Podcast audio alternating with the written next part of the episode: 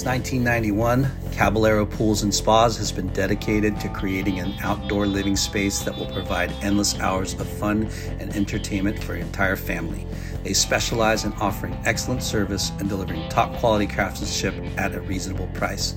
They will transform your yard into something unique and distinctive, a customized masterpiece that reflects your individual preferences. Their experience will ensure that your new backyard is something you will be proud of for years to come. Whether it's a minor project or a large master plan, Caballero Pools and Spas will help you get there. Check them out at cabpools.com or reach them at mark at cabpools.com or call 714 309 2890. Getting a new vehicle can be stressful, but not at Lake Elsinore Chrysler, Dodge, Jeep, and Ram. That's where surfers go inland to purchase their new and used vehicles. This episode is brought to you by our friends at Neon Wave. Neon Wave is an internationally local shop, a concierge to the modern nomad. They bring together carefully chosen surf, fashion, art, and snowboarding gear with a curatorial eye that's drawn to the best of the best technicality, creativity, and sustainability. Their team is born from nature, raised by the wave, and nurtured by the culture they support. This is Neon Wave. We look forward to moving forward. Check them out at thisisneonwave.com. neonwave.com. Earthpack, customized eco-friendly retail and e-com packaging since 1989. In a time of increasing environmental awareness, EarthPack is an advanced supplier of affordable recycled packaging for businesses of all sizes. EarthPack provides custom products and services and continues promoting sustainability while fulfilling the individual packaging needs of eco-friendly retailers nationwide. Check them out at earthpack.com. Just live. We believe a life is meant to be lived to its fullest potential. In order to do that, you need to feel at your best, both physically and mentally. We founded this community to share what we found as professional athletes that can help people of all walks of life. So, you can go out and do exactly what you're supposed to do. Just live. Friends and family, brothers and sisters, don't tell me what to do, Lar. Welcome to the Late Night with Chalky podcast. You just blew their ears out. we just talked about how sensitive this mic is, and you don't have to yell. You talked Do it about over. sensitive. Do it over. No. Okay. That's it. All right. Well, That's a good one. Hey, our guest this week had all the talent and fierce competitiveness drive to stand out as a professional surfer, but decided to go the industry route instead. It's not the first. We've had a couple of these interviews where people saw writing on the wall and just looked at other, door openings and were stoked. This guy spent 16 years at Hurley as a sports marketing specialist, a global sports sports marketing manager, and then director of sports. I mean, I don't know. It's all marketing, but there's a bunch of different titles in there. He's uh, been involved in all and responsible for all the many great events and all the athletes and strategic, strategic go-to marketing activations to help drive revenue globally for Hurley, which was owned by Nike, which had a lot of great resources. In the last two years, he's been at the Inherent Bummer, and he's been contributing there, being a producer, being all, I don't know. We're gonna find out everything he does there, which is awesome. We love those guys, and we're pumped to welcome our HB Board Riders Club go-to double whammy, dropping top ten all the time. Ripper Brandon Gilly Gilmet. Yeah! And I want to emphasize our go-to double whammy because this guy I want to emphasize how much he fucking rips. fucking rips. Oh, thank you guys. I I, I call him the- Surprisingly, he fucking really rips. as a compliment to one of your boss, former bosses, Pat O'Connor, I called you the Pat 2.0. Like, because Yeah. Thank you. super smooth. I smooth, think Hasn't there been? Yeah, uh, dude. hasn't there been some? Uh, but like, never technically so good, never falls. I wouldn't say never, you know, we all, Yeah. But like, I just was like, wow, that guy's got, didn't you get some footage Great composure. beating uh, Pat in a in a mock heat? Was it Pat? Pat O'Connell. No, um, there's a pretty funny video actually that Peter King made when he first started doing his Tour notes, right? notes. Yeah. And Simpo's on the beach, and he's kind of like the coach. Yeah. he's my coach Oh, against he- Kolohe in Portugal. Okay. And Simpo's, it's you know Simpo Simpo's commentating. funny like as he always is. I'm out there just eating, taking donuts on every wave, and Kolohe's kind of ripping. So it's just it's it's a funny little. No, but I thing to think you watch. surfed better than Kolohe in that. no, seriously. No, I was I was like I don't- I don't- I the don't- falls don't the I, rem- and I vaguely but it's pretty remember funny, seeing that, but I don't remember the to- context of like who who did what. But I, I know when you brought it up that Yeah. So I, I got it mixed up. It was Pat against John John in, in an episode. Yeah. And it was you against Kolohe in that episode. Yep. Yeah. Yeah. But I think He's you got a won good. Yeah, memory. Pat had a John John one. Yeah, where yeah. he uh, You won that he took it to him. yeah. Anyways, this guy's pulled pulled some some huge wins for us in the. Uh, Didn't the you board get riders. 10 in the board yeah. riders? I did. Um, yeah, that was like one of the first events I got to surf in, and it was on Southside. Left in the pier. the waves were pumping that day and yeah it was i just i got a left in the pier i think when i first paddled out i got i got one good wave like kind of right away when i got to you know and, and so i had a lot of time left Yeah. and i was like okay i'm gonna just try and get one more and like hey if i better it then Cool, And i not, think, you I, think I nothing got to an lose. eight on that wave and i was like okay like An eight on your first wave. but it was like three minutes in so i'm like okay i could still get another one with like and Yeah. save plenty of time Yeah. and then I went back. I, I kind of knew where the spot was, and So I went epic. there. And the best part about it was Punker Pat was right there, and he and we worked together at the time. And so, you know, there was a little bit of trash talk as we were like getting ready to go out, and there was no priority too because I had just got one. So I went back to my spot, get this next wave. Because I'm like, oh my god, this is better than the wave I just got. Like looking at it, Yeah. and Pat was right there paddling, like, go right. And I was just like, went left again, had like a few turns and made to the shore break and, and hit it. And um, yeah, I ended up getting a 10. It, it was, it was cool, man. It that's felt, it felt rad. I never got a 10 as like competing um, in like any pro event or anything like Yeah. that. But just having like that be part of the team Yeah. in the board riders format, Yeah. Oh, the like, energy? that felt so cool. Like being in on the Lakers and you're like Yeah. three pointer, like at the buzzer, and Yeah. everyone's You win, we all win. Yeah. Yeah. It was cool. We was talk fun. about HB board riders and just the whole West Coast board riders thing almost every episode and how special and cool and how it makes the community that much better, our surf community that much better, and across the country now. So Yeah. yeah. Hats I off to the other day they were just saying, you know, there's up to like 30 clubs on the East Coast now, and and I think we have 20 here on the West Coast. Yeah. And just growing, you know. I'm sure Hawaii's gonna like. yeah. Sean Yano, I think, is starting the chapter out Yep.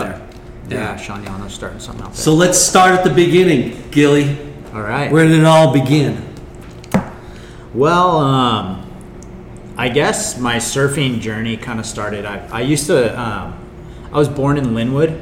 Lynwood. Yeah, and I uh, I lived in Southgate till I was probably seven or eight, and then we moved to Downey, and I lived I lived there from like, Fucking another Downey surfer. like dude. Hey, from, Eight from one hood to the next 12. hood. yeah, it was just kind of like that little bubble right there. Um, Because Lynwood is bad. Yeah, that's Lynwood's the pretty- hood. Pretty rough. And Southgate is Um, That's hood. seven, ten, And Downey is 101. hood. Yeah. So my uh, my grandma on my dad's side, she lived in Southgate, and my dad and his brothers and, and sister grew up in Southgate, and so we always stayed close to there. And then when my dad and I, my, my parents had separated, my dad and I uh, moved to Downey, and so we just lived in like you know a little apartment or whatever, and um, he would he would like take me to my grandmother's house like super early in the morning. So she kind of like helped sort of raise me, take me to school, get me off doing my thing. Um, and anyway, we were just around town one day. and My dad bumped into this friend that he grew up with surfing when he was a kid. So your dad surfed. My dad surfed when he was younger, and then he stopped for a long time, kind of once the kids came. Um, so anyway, the uh, his friend Bill Lemelin, he was like, "Hey, I'm going to the beach. Like, you should come surf. I got a board if you want to go, whatever." And and then I think we ended up just like going to the beach with Bill, and What age are you? Seven. I was probably seven. So yeah, pretty young. I think I started at like seven. So we went to the beach, started surfing a little bit. My family would always um, go up to Carpinteria and camp, like Hmm. at tar pits, um, during the summer for a week. And so once I started kind of like getting my bearings on a board a little bit, like you know, we'd go on a Saturday, and like that was kind of it. And then once we started going a lot, it was like we'd go Saturday and we'd go Sunday. Sometimes we'd go camp down at Sano and like spend the weekend and do that. So it was just weekend warrior for a long time. Um, so is this guy Bill? You said. Bill, yeah, And, he was a an avid surfer. Yeah, so Okay. he was my dad's really good friend growing up, and he just stayed surfing all the time and was was you know super. He was an about inland it. guy too. He was an inland guy too. Okay. Grew up in Southgate and, and Downey. Yeah. What, what kind of board did you like? My first You board, my it was uh, you know once we started going with Bill, my dad went to my we went to my grandparents' house and we dug up like his old boards that he had. Wow. And I can't remember the shaper, but he had this like rad twin fin that was I wish I had it, especially for this weekend, right? Yeah. The 80s comp. Are you doing it? Um, uh, I might go down there Yeah. and see what kind of boards they got lying around. I don't have any boards, but um, I think I'm gonna do it. yeah. Yeah, it'll be fun. But um, yeah, it was just this like old twin fin of my dad's, and then I think the first board that he bought me was actually when we were in Carpinteria, um, and we we had been going for years, like during the summer. And anyway, I have this these cousins that are a little older than me, these girls. Um, Jennifer and Brenna, and you know all the local boys would come around and like, hey, what's up? From And, Carpinteria. Yeah, they'd know each other Yeah. from the year before. and- Yeah. And Girls, so this one guy, this one guy, he liked my cousin, and so he was a surfer, and he, he would always come up with different boards like almost every day, and I'm like, like, dude, I want one of these boards from this guy. Like, how's he have all these boards? And so I asked him, I was like, hey, do you have any boards you'd sell me? And he's like, yeah. Like, I kind of in front of my cousin, I was like, okay, he's gonna give me what I want Yeah. he Yeah. wants her Yeah. to like him. Yeah. And so I was like, Correct. all right, like came back down and he had this little, I think it was called, it was Dave White. Hmm. Uh, kind of, I don't know who that is, but it was like a four foot five board with like pink rails. Wow. And he was And- tiny. And yeah. and I was still super young. Yeah. Like, you know, I was probably 10 and I was really small. And uh, so he came down with that board and it was pretty old and a little bit beat up. But uh, I was like, oh, oh, how much do you want for it? And I was like begging my dad, like, can I get it? Can I get it? And he's like, give me five bucks. What? And my dad just was like, yeah, you're on. So I had this Dave White little board that I, then He I probably kind of went hijacked like, it and stole it from somebody. then I, yeah, that's kind of what I thought later on. I- As I, I got older I and started $5 seeing how he and had all these boards, I was like, okay, I see where these are coming from. But uh, yeah, I got this rad little board, and I think that's when I really kind of went like, I like I want to surf. More. I, and I'm sure that's like super more it. appropriate size than what you were riding. yeah, right? I think I had a six-two twin fin something before that. So, Carpinteria, and where else would you guys surf when you were little? pretty much uh, we started going to Bolsa a lot. We'd go to the cliffs here and there, um, and but then really like we kind of connected with some other families that had kids around my age that were surfing when I was probably ten um, at Bolsa at Tower 18. Yeah. So Isn't it a trip though when you're that young and you're just getting into surfing and starting off at like Carpinteria, right? Like it's such a killer little beach. It's a little, it's, it's a hidden gem, you know, because you can't Yeah.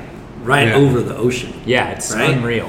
And the waves, Wave suck. the waves suck. It can get good every once in a great while. Did you ever get it good, or was it? Um, you know, when you're young, it just feels like it's always was Always better good. back then. Yeah. But uh, I remember there being plenty of like fun days. You know, just like, and when you're camping there, you're just kind of sitting on it as a ground. You're just like watching it all day, and you're like, oh, the, something happened. The tide's right, and it's Yeah. good, or like it's glassy right now, and I'm out there, and I mean, it just the- was so the- fun. The short, the short break when those like just growing up in Huntington, like talking about the conditions. Yeah. Short break would be like, I don't need to paddle outside. Like it's head high in the shore break, and like it's like, Yeah. th- you know, it seems so much bigger, and everything was like better. yeah, like you said. totally. Did you pick up on it pretty quickly, or? Yeah, I, I think so. I mean, I think when you're when you're small like that, it's kind of easy to be a little bit agile, and you know, you uh, the boards were so thick. Like I had these like '80s shapes, you know, so they're like there's a lot of foam, so they're pretty stable, and I'm I'm small, so it's just kind of like. I think I kind of caught onto it pretty quick. I definitely know I got the bug like really Yeah. quickly. Yeah. Yeah. Um, So rad. And then, you know, when you're an inlander like I was, right, and you, you go to these different surf spots and start seeing other kids and bit teenagers older than you, you get intimidated and you're like, fuck, you know, like, did you experience that, like the localism or? Um, not really. I think I was so young that like everyone kind of just welcomed me in a Yeah. little bit, which was pretty cool. And then, um, especially when we were going to Bolsa, like that really became our like home beach. Yeah. Um, at Tower 18. Uh, so my first like surf friend I made was Jeff Faust. Um, Jeff Faust. yeah, he's from Huntington, and uh, and so Jeff was like one or two years older than me, and he was a really good surfer, and he had already been surfing like a long time, and so I was just like, whoa, who's this guy? Like he's he's like me, but he's like way better, and so.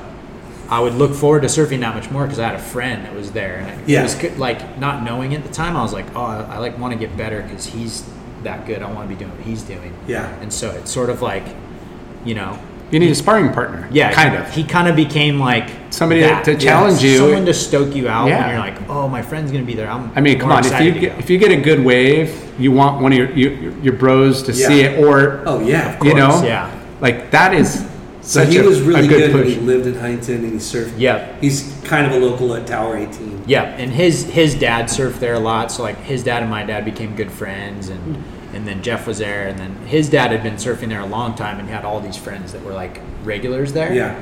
and so that just Did became our dad weekend get back like into surfing too then? Yeah, yeah, So once Bill and my dad connected again, then my dad was like, oh, "Okay, cool." Like bought a new board, like fully into it. Nice. Yeah, we started going like spotty here and there. We were still fishing a lot and doing other stuff, but then, uh, but then, yeah, we- when we started surfing like full on, then it became like every weekend. Like Yeah. you know. Because like living inland, like you said, it's it's these guys are fucking spoiled. Like J-Lar and people I ride- that live at the beach. Yeah, I ride my bike Yeah. or skateboard down like every day. No big Yeah.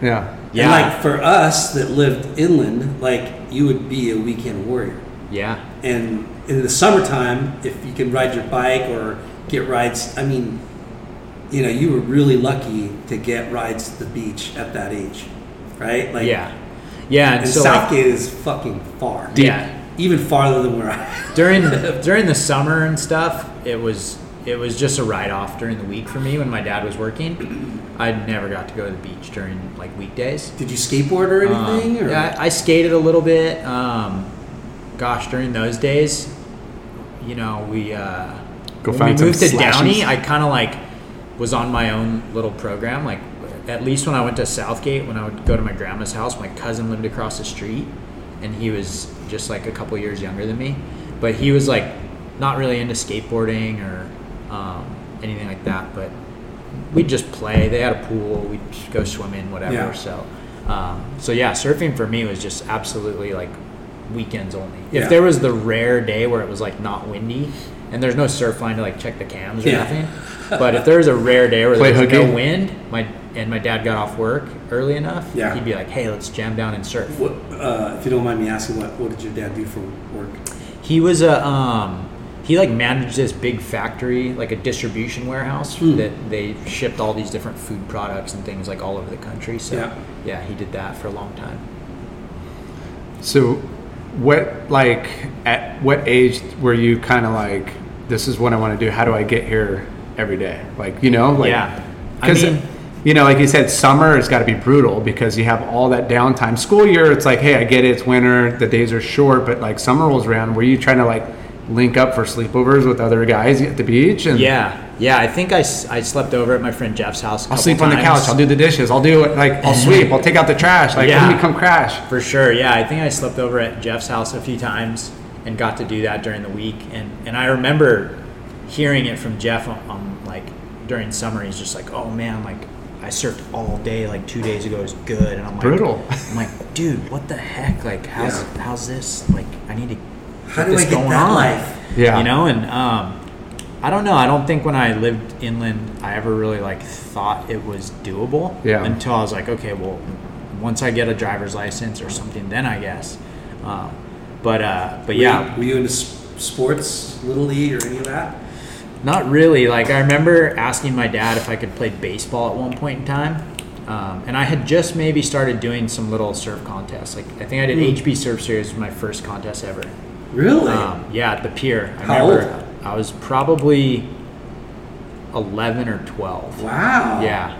Was that Um, when Seth was running it? Seth was running it? I'm pretty sure. D-ball. Yeah. Seth Before Debo, D-ball. right? Yeah. Before D-ball. Um, and I remember it was the first time I surfed the pier, and I like I was in a division that like everyone was quite a lot older than me. I remember Peter Labrador was in my heat, and I was Oh. like, I was like, well, I've heard about him in the magazines Labrador. and stuff, and I was like, kind of tripping on that. too. And then, uh, just paddling out by the pier. I'd never done that before, so I was like, I was scared. I was like, "Whoa, this is gnarly!" Like these guys are all like old and whatever. I think I like got third out of four in the heat, and it was all good. But once I competed surfing, I was like, "Whoa, that was sick! I want to keep doing that." And I remember asking my dad. Long story short, but uh, if I could play baseball. A couple friends from school were playing baseball, and I wanted to do that. And he's like, "Yeah, let's sign you up for baseball." Like, but when you have a game on the weekend, we're not going to be able to go surf. You're going to be playing baseball. And Yeah. I was just like, "Oh, really? Like that's how that works?" I was like, "All right, I don't want to play set the baseball. schedule? Bad idea. I'm Dad. good. Sorry. Bad idea. Sorry about that. yeah. So I uh, I was Forget interested brought in stuff like that during recess and like play basketball, soccer, baseball, whatever with, with friends. But when it came to like sports, I pretty much was like, I, this surfing thing's cool. I want Yeah. to do this. So going back to that HB, like, how did you find out about the event, and like, how did Jeff like how did you sign up? Yeah, Jeff did one uh, like a f- maybe a month or a couple months before I did, or maybe even the year before. And you know, down at HSS, there was always flyers. They had like a bulletin board of like all these contests coming up, NSSA and whatever. And I think you know, I kind of asked a couple people like, "Hey, I've never done one. What's a good one?" And they said that one. You know, Yeah. NSSA is obviously like skill level, like advanced and stuff like that. So I was like, okay, this is cool. Like, I want to check it out. And Jeff had done it. So Jeff and I both entered our like first few events together. Yeah. Did, did, did you have success at all, or You know, early on, I don't think so. I think, I, you know, maybe they, they used to have an NSSA junior. And when I got into that, I probably like made a few heats here and there. I never like won anything like right out of the gates or, Yeah. or nothing. But I remember NSSA junior was when I first felt like had a couple heat wins and I was like, oh, that's sick. And there was still like Timmy Reyes was surfing in those things and he was so good. yeah? Um, yeah, it- Micah Byrne was around, like maybe did a couple of those. They might have already graduated onto like the open season or whatever. Yeah. But uh, but yeah, I, I kind of got the competitive bug. I'm, I'm a competitive person anyway, so Yeah. I like have that for sure. Well, it's like it's it's crazy because like the struggle of being an inland surfer and like watching guys that you know like you you don't really know how good you could surf unless you surf all the time. You know what I mean? And, Yeah. And you're watching these and surround yourselves with like Good locals surfers. and surfers that yeah you you kind of can gauge on where you fit in. You know, like hey, those guys are way better, or you know what, like I feel you know like Yeah. it's all perspective, but it's also because it's so it's such an unfair advantage, right? Like them living at the beach and surfing, and you're surfing in a contest with them, and and sometimes you beat them, right? And, and you're thinking, fuck, if only, you know, I could surf every day. Yeah. like But Lyndon, I grew up with, again, he didn't have the accessibility to go surf every day. I grew up with guys that surfed as much as I did, and they just didn't. have the talent. Yeah, whatever. Yeah. The talent, the drive, the, the whatever, Yeah. you know, whatever. You know, there's a lot of things you could, you know. But, what I'm saying, but yeah, he he could have been.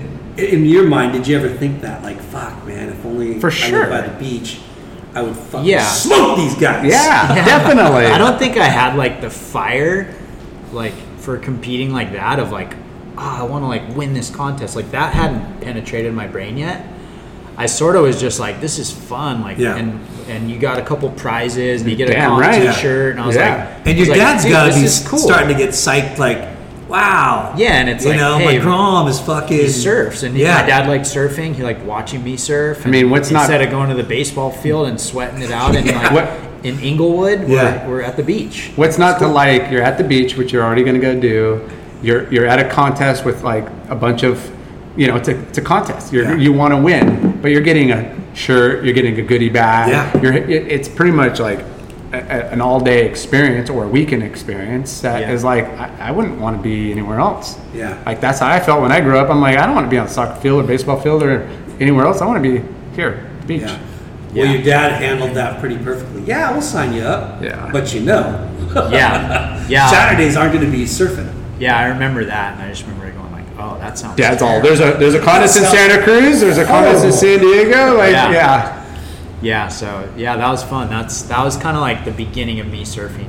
Okay, so you start seeing these other guys, Micah Byrne, Timmy, Timmy. Reyes, and you see these logos on their boards, and their boards are like, you know, they have the best wetsuits, they have the best fucking surfboards. Yeah. Like, are you starting to go, fuck, man? Like, I want that. Yeah, I think you know, in the early days of competing, like when we finally moved to Huntington, and So when did you finally move to Huntington? I was about 12.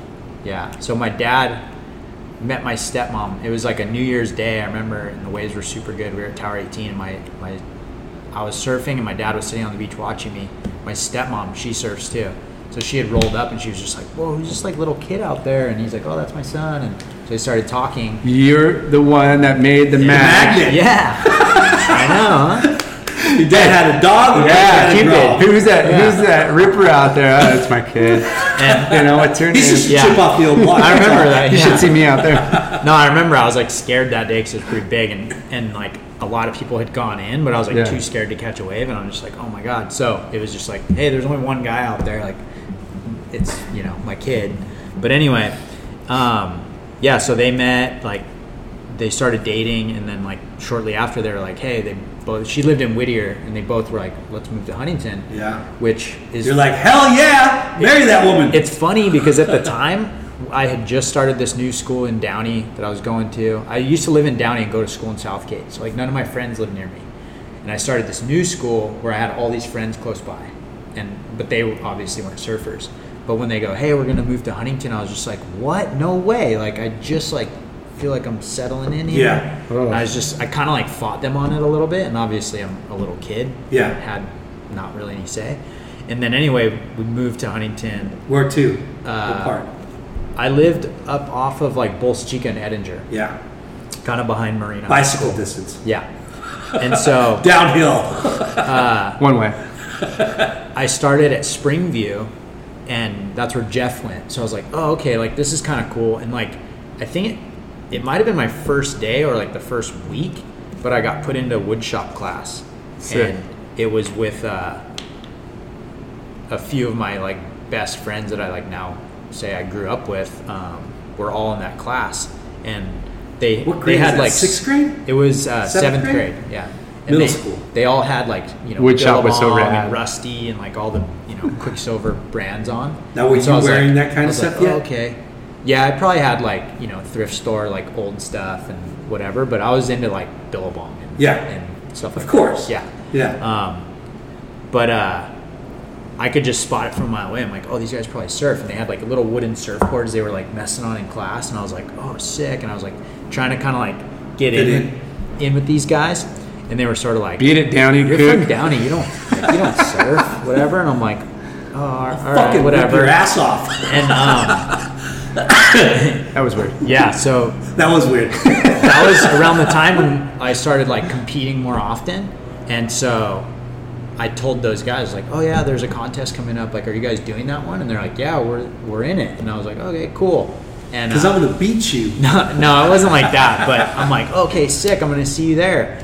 And then I remember um, just being down and seeing them all at the beach that day, and like, I had, I like had one heat that like they saw and they were like, oh, he does surf. Like Yeah. I made the heat. This and, kid from Downey and they were like, oh, okay, cool. And like they, we all became friends. Um, Yeah. But Yeah. that was like Travis Frey, Hey, Casey Severson, Jeff Joyce, Brent ah. Oh. Lonkin. that, Those, that those were like my core group of friends I grew up with. That's so fucking awesome. the awesome. icebreaker. He surfs. He He, surfs. kind of fucking rips. And he He's- rips. We'll, we'll, Yeah. We'll let him in. We'll adopt him. Yeah. Yeah. I, I can just imagine Travis and fucking Jeff Joyce and Casey. Is it Casey? Casey Bennington? Severson. Severson. Severson, yeah. Yeah. And all those guys at one point in time worked at HSS too. Yeah. We all we all worked know. there together. I, w- yeah. I was there. Yeah. Yeah. I was a guy. I, I managed them. I was, You know. But it's so funny. Like they're like, "Wait, he's you're from Downey. You don't know what you're talking about." Yeah, you're from Yeah. Downey. Yeah. You got all of a some old sudden ass Billabong shirt. Like we got the new stuff. Like whatever. Nah, they were cool, but it was Because they it all definitely pretty like, good. All those yeah, guys they all pretty rip. good. you Yeah. know? They're all really good. Travis surfers. is probably a little bit better than those other guys. Yeah, Travis. Travis was definitely surfing really, really well. Brent was like the best in the group for a while. Brent like, Locken? Brent Locken. Yeah. yeah. He was just like bigger than us and powerful and like did big carves and it, like Yeah. yeah. Everyone had their little thing about them, you know, that they were like good at. So you guys all started off together in middle school at Springview. Yep. Casey was a boogie boarder actually at first. No! At first, yeah, for a little while. But Dick he Dragger. transitioned like What do you Right at eighth. it? eight- Dick, Dick Dragger? at eighth grade or That's like, what we called them back in the day. When Yeah. you're, you know, like that's just uh, you follow that Instagram, uh, Shacked magazine? Look it up. Today they post either either today or yesterday. Yeah. Somebody it's it's like Venice Beach. Yeah. And the little wall on the strand. Somebody spray painted Dick Dragger on the side. well, it's like there was a lot of knee, knee boarders when we grew up. We, they were called halfmen. Halfman, yeah. Yeah, and it's like everybody had their coin. I didn't, you know, we just repeated what was already. Yeah. So, dude, what a stroke of luck being able to move to Huntington. Like, Right? that is and it was because your Yeah. dad was on the beach watching you surf, and his future wife walks up and looks out and sees you ripping. and he that's the icebreaker right there. Yeah. I think before I paddled out, I actually saw her in the lot and I was like, hey, do you have any wax? And she gave me some wax and then then I went out. So that kind of like, they started Yeah. talking. Yeah, yeah. There, yeah. That's so rad. Yeah. And then you know here you are Did your coming. dad in- make you do that all the time? hey, go ask that girl for some wax. Hey, Yeah, this one finally, Right? this one, that one finally took the bait. so true. But like here you are coming to Huntington all the time to surf, you know, and and it just, you know, like he could have met a chick and you could have been South Bay or somewhere else or you know, like Yeah. you're already had your buddy Jeff that you met, you know, a couple times and like that was it's Was just he at your school too? Yeah, Jeff was at the school. So it was cool. Like my first day, like I went to his house, we walked to school together, and I was like, oh, this is kind of cool, you know? And then once I made friends, like any thought of like I didn't want to move to Huntington was just like, Yeah. that was gone. I mean, you are so lucky that you got to do that. That's- and then the crew that you met up with, that are still your, your lifelong friends. yeah. Like that's pretty fortunate. Yeah, right? very, very fortunate. And like you, the people that you hang out with, right? They say that. What do they say? They say you lay down with dogs, you get fleas, right? what? You never heard that expression? you never heard that? See?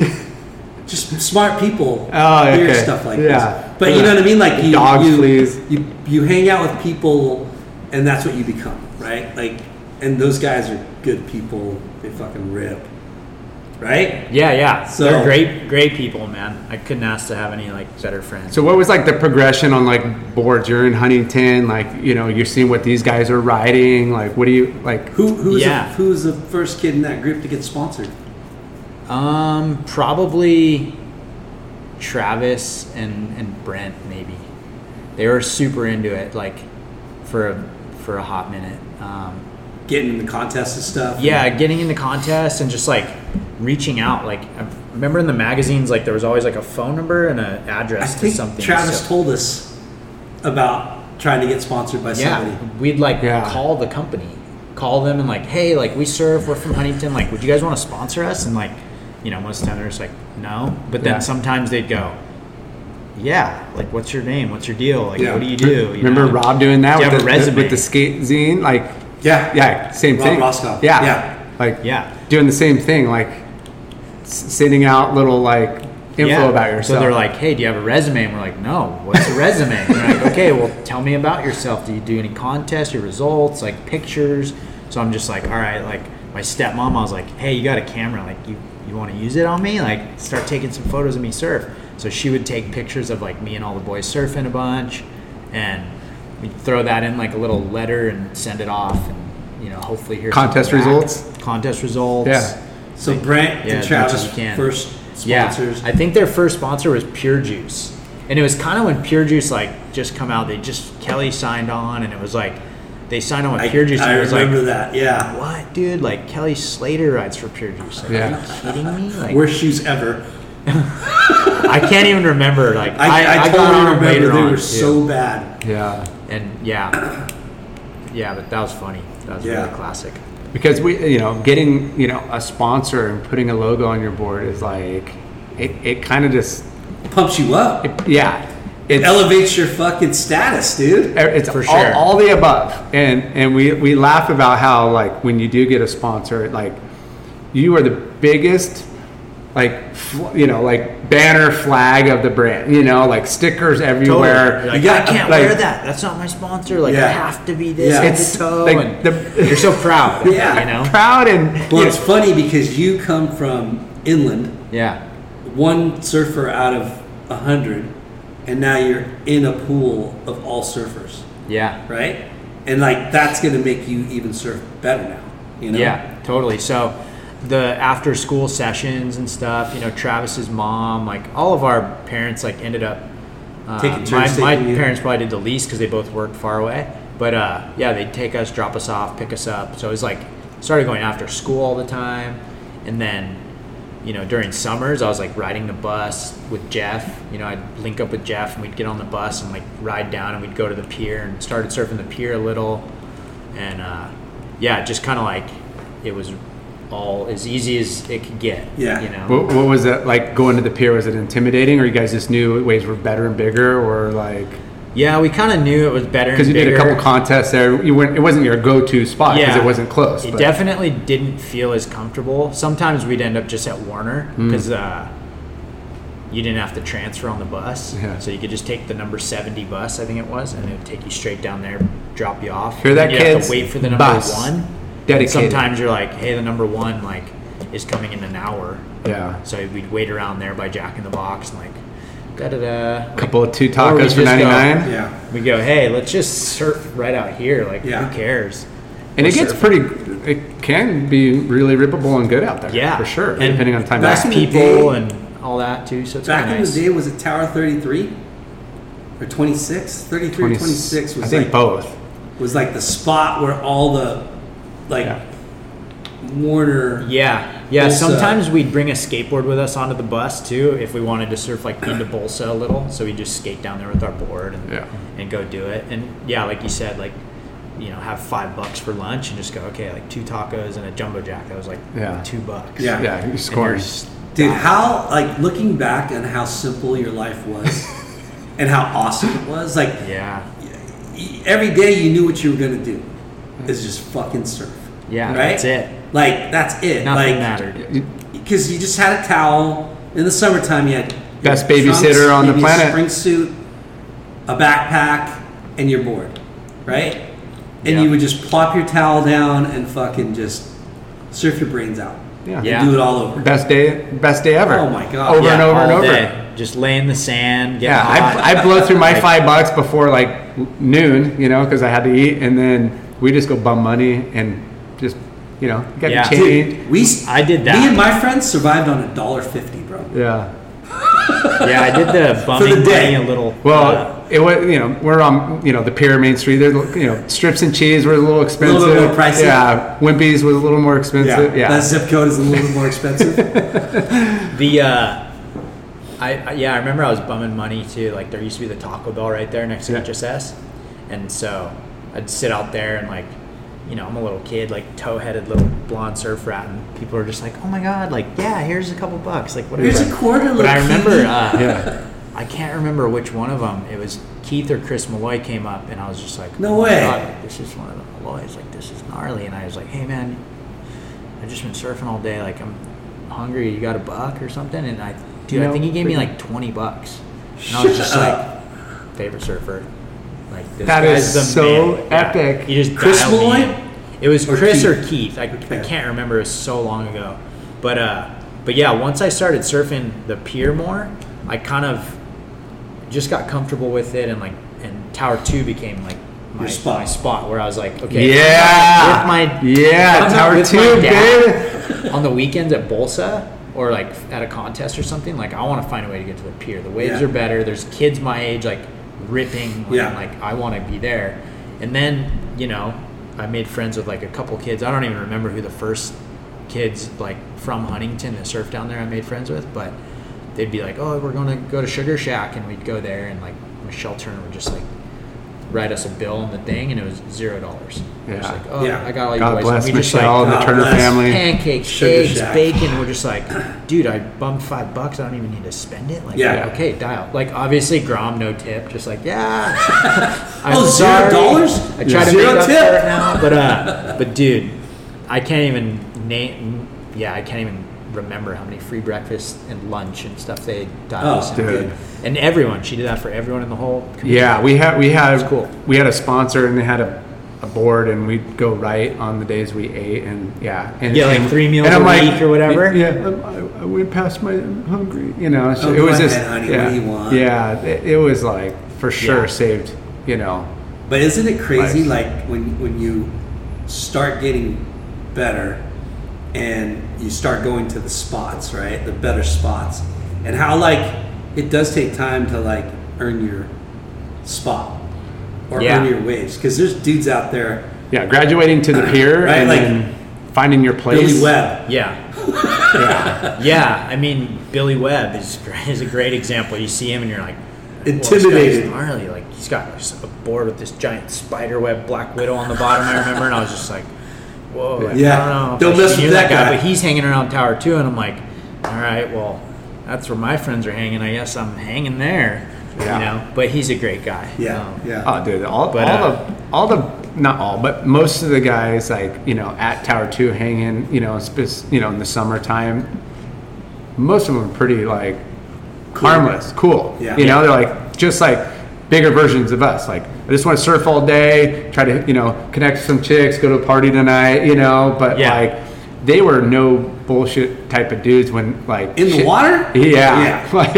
In the water, you sure. ain't, you I'm ain't all- looking at waves if they're taking. No, we need Yeah. ten more, ten more of you guys out here to like clear Yeah. the lineup. So but honestly, I think in those days it was like the Groms, like you surfed the inside. That Yeah. was just it. You weren't going out the back. Like I don't remember going out the back at the pier for a long time. Well, could you imagine like, and and I, and I love this little kid, little Cruz. You know, Yeah. he's out there getting pushed in by that. Nobody's getting pushed in. Yeah. I never got pushed in ever. Yeah. I couldn't even surf the outside. Yeah. They tell me beat it, freaking Grom. Go, you're go to the kiddie bowl. Get inside. Like I was getting sh- shout out. Like get out, get off the right. peak, out. And I'm I, like, I did post this video, but I was on the beach when you got uh, third in the contest. oh god. But the guy, who I, I don't, who was who was commentating? Uh, Bryce Myrtle. Was that Bryce Myrtle? Yeah.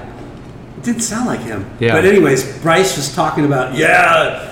Uh, I remember uh, Jay, you know, when he started starting to rip, and he would be sitting on the inside all the whole time, and then all of a sudden, here he is, like out the back. And we're like, dude, what are you doing out here? I know. and then, I was getting so like heckled, like you know, as a kid, like trying to like. but the show's not about late night. Uh, uh, hey, since The you brought show's about Gilly. Si- wait, side note, it's going to be about me for a second.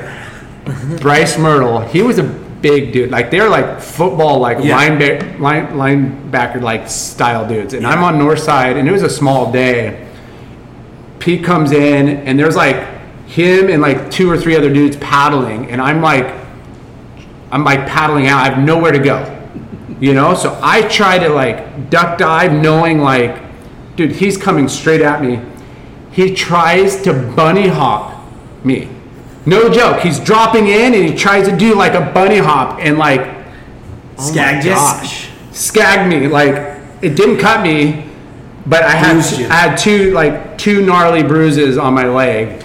And he's all, I thought I could get over you, Grom. Like, and you know, I had this like dead leg. Luckily, it was not not harmless, but like, I'm, you know, like you see that sometimes, like guys that Oh, had dude, to do errors and stuff, and they, you know, they could get. I'm like, this guy's like, you know, at the time probably 200 pound like linebacker. Easy, easy. Yeah. But anyways, Bryce Myrtle. Hey, So- so can you hook me up with uh, one of our sponsored beers from Shoots Beer Lager? This is a, a Japanese blend. Thank you, Chris Slowly and Yeah. Shane Magnuson of Shoots. Another round. beer. Shoots. Shoots. Um, but yeah, uh, That's a great name. I can't believe there's not a beer named Shoots. Right? so so Shoots. Some Hawaiian like lager thing. And I This li- one's like- Japanese lager. Yeah. It's unreal. You're not ready for one yet, right? No, I'm good. Thank you. Um, so you're starting to get good.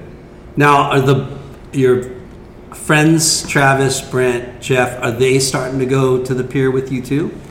Um, a little bit. They're their zone was more at the cliffs. Like they always went to Tower 22, which was super fun as well. You Yeah. know, less people. Like you know, sometimes Yeah, there's yeah. really good sandbars down there and stuff too. Um, they always kind of gravitated towards that spot. And at some point, like it was probably more once we got into high school that I sort of started to like want to go there. You know, I think Go I- to the pier. Go to the pier. Yeah. yeah. And I think uh, you'd asked about like the boards and stuff. And Yeah. yeah, it was like kind of looking at these contests and like, you know, I was riding. Who's riding what I was riding this. You know, my next board was like a six one or a six two like thruster. I'm still like a little guy, you know. Yeah. But I could surf on it a little bit, and I was just like, I was like, dang man, these guys are riding like boards made for them. I'm getting Yep. kind of like off the rack or whatever, like you know, some used board that was a good deal, and I had it for a long time. I had a couple boards like that, and then finally, I think I convinced my dad to like let me get something like a little smaller, and I was like, no, I can ride it, you know, it'll work, and I think he was like worried about me like outgrowing it or something, and Yeah, for I was just sure. like, Frick, I just Especially when like, they're spending 400 money. bucks. Yeah. Um, but anyway, once I got that and I started like like okay, the best guys that are winning these contests, they're surfing there. Yep. And, and that's where I want to be. Yeah, that's where all So the events got, are. like, the equipment like they're riding, and I got the And that's what's great about being involved in the events, you know. And I always say it's like, yeah, you you could always, you know, do well, and even if you lose out, you're still hanging out for the day. And like, even when you don't have a jersey on and you're you're warming up or just free surfing on the side of the event, you still feel like you got to put on a performance. You got to up your your performance, Yeah, you know, because totally. like everybody's watching. You always want to do like a good turn. And I remember like in contests, I'm like, I'm going to surf right next to it because at that time all the team managers were on the beach all day anyways back in the day and i'm like i want to flare up next to the contest because i wasn't winning heats a lot so i just wanted to make sure We knew that. yeah i'm just kidding but no it's like being at the being at the contest was like you know as important as you know doing well in it you know Yeah, isn't it kind of weird though? Like, it's another thing that makes a big difference in your life of like how much better you can get uh, from one surf spot to the next. You know what I mean? Because like, well you you lay with dogs, you get fleas. right? but but because but yeah like you said Northside- traveling to different waves and different Yeah. breaks But Northside is like, There's There's kids so my much more but then there's like Danny Nichols and Yeah. Jay Larson, like uh, you guys. Just I was, you know, you'd see them paddle out, and you're like, whoa, that's Yeah. another level, you know? Yeah. voluptuous. You know, we'd run that thing through the ringer a million times over and over. Oh, no. Our section you had to bring up voluptuous. was like one of the bangers in that movie. Yeah. And so it was just like, whoa, like this guy's in the movies and like he's gnarly. you Yeah, know? there's a So- couple dudes from Huntington at that time yeah when you were younger that were like at the forefront of surfing. Yeah. I mean, D-Baw. and then you go D-Ball Yeah. and you're like, okay, and then there's like Brandon Tipton, who's like Yeah. bar- barely older than me. The Turners, Sean Ward, Micah Byrne, Timmy Reyes. Like, dude, there's just a long Heavy. list of people. Yeah. Danny Nichols, like, Yeah. that are just so good. Yeah. That you, it's just like watching a surf video when you're surfing. So Yeah. you're like, okay. And you know, the, that talent is on north side and south side Yeah. proper, right? And there's not that that caliber of surfing going down at Tower 22. yeah. You know what I mean? And I mean, Travis and Brent and all my friends, like we all surfed, you know, similar, and like they're great surfers. Yeah. But it felt like the best guys. I was like, okay, well, the, Yeah. the best guys that I have access to, they're right down the road. Yeah. Like, why would I not go Yeah. there and like just to watch?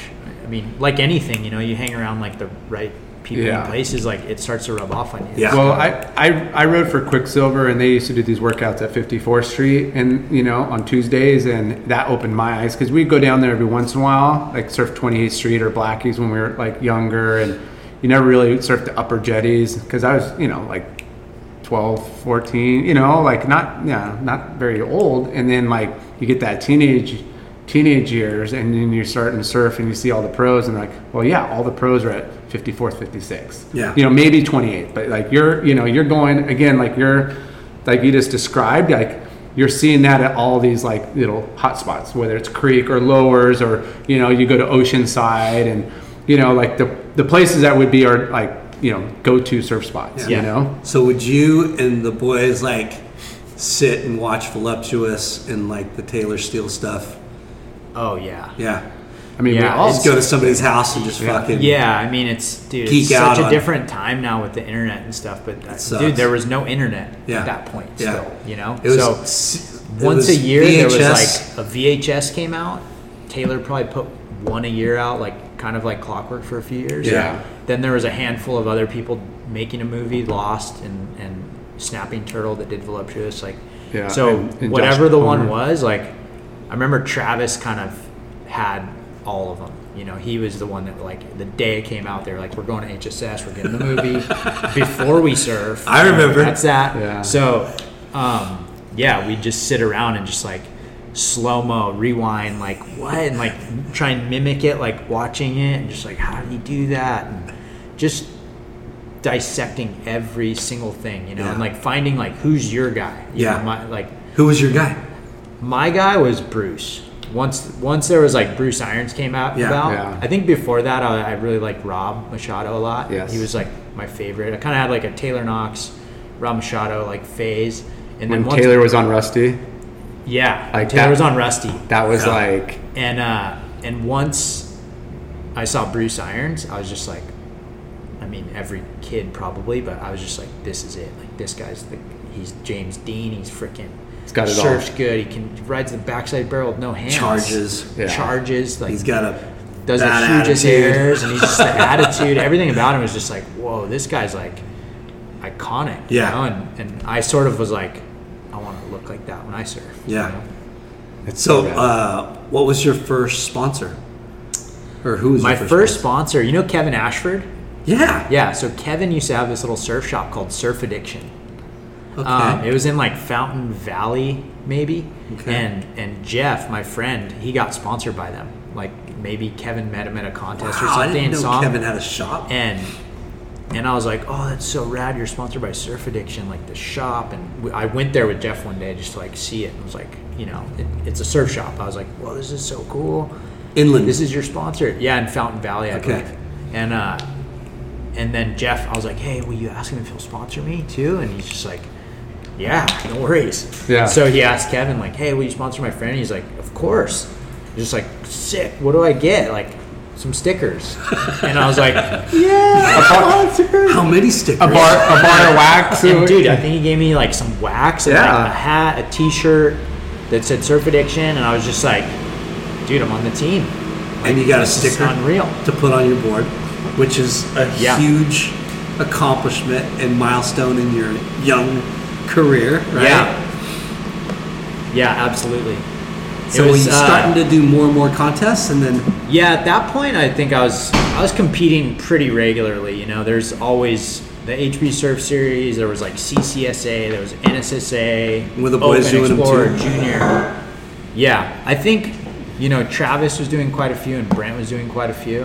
Um, I think I kind of like got way more into it and was like doing even the one the weekends they had off. I was like finding one like, Dad, can I do this one? Like, you know, because my dad's like fronting the bill on all this stuff still. Yeah. And so he's just like, yeah, cool, like let's do it, and we just go, you know, spend the weekend down there, what, whichever one it was. That's cool. And yeah, it was super super fun.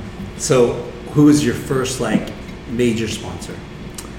My first major sponsor, gosh, I had a bunch of like random sponsors for a while, but I think like I never really did very well like as a young kid. Like I probably had like some finals and won some like smaller events and stuff like that.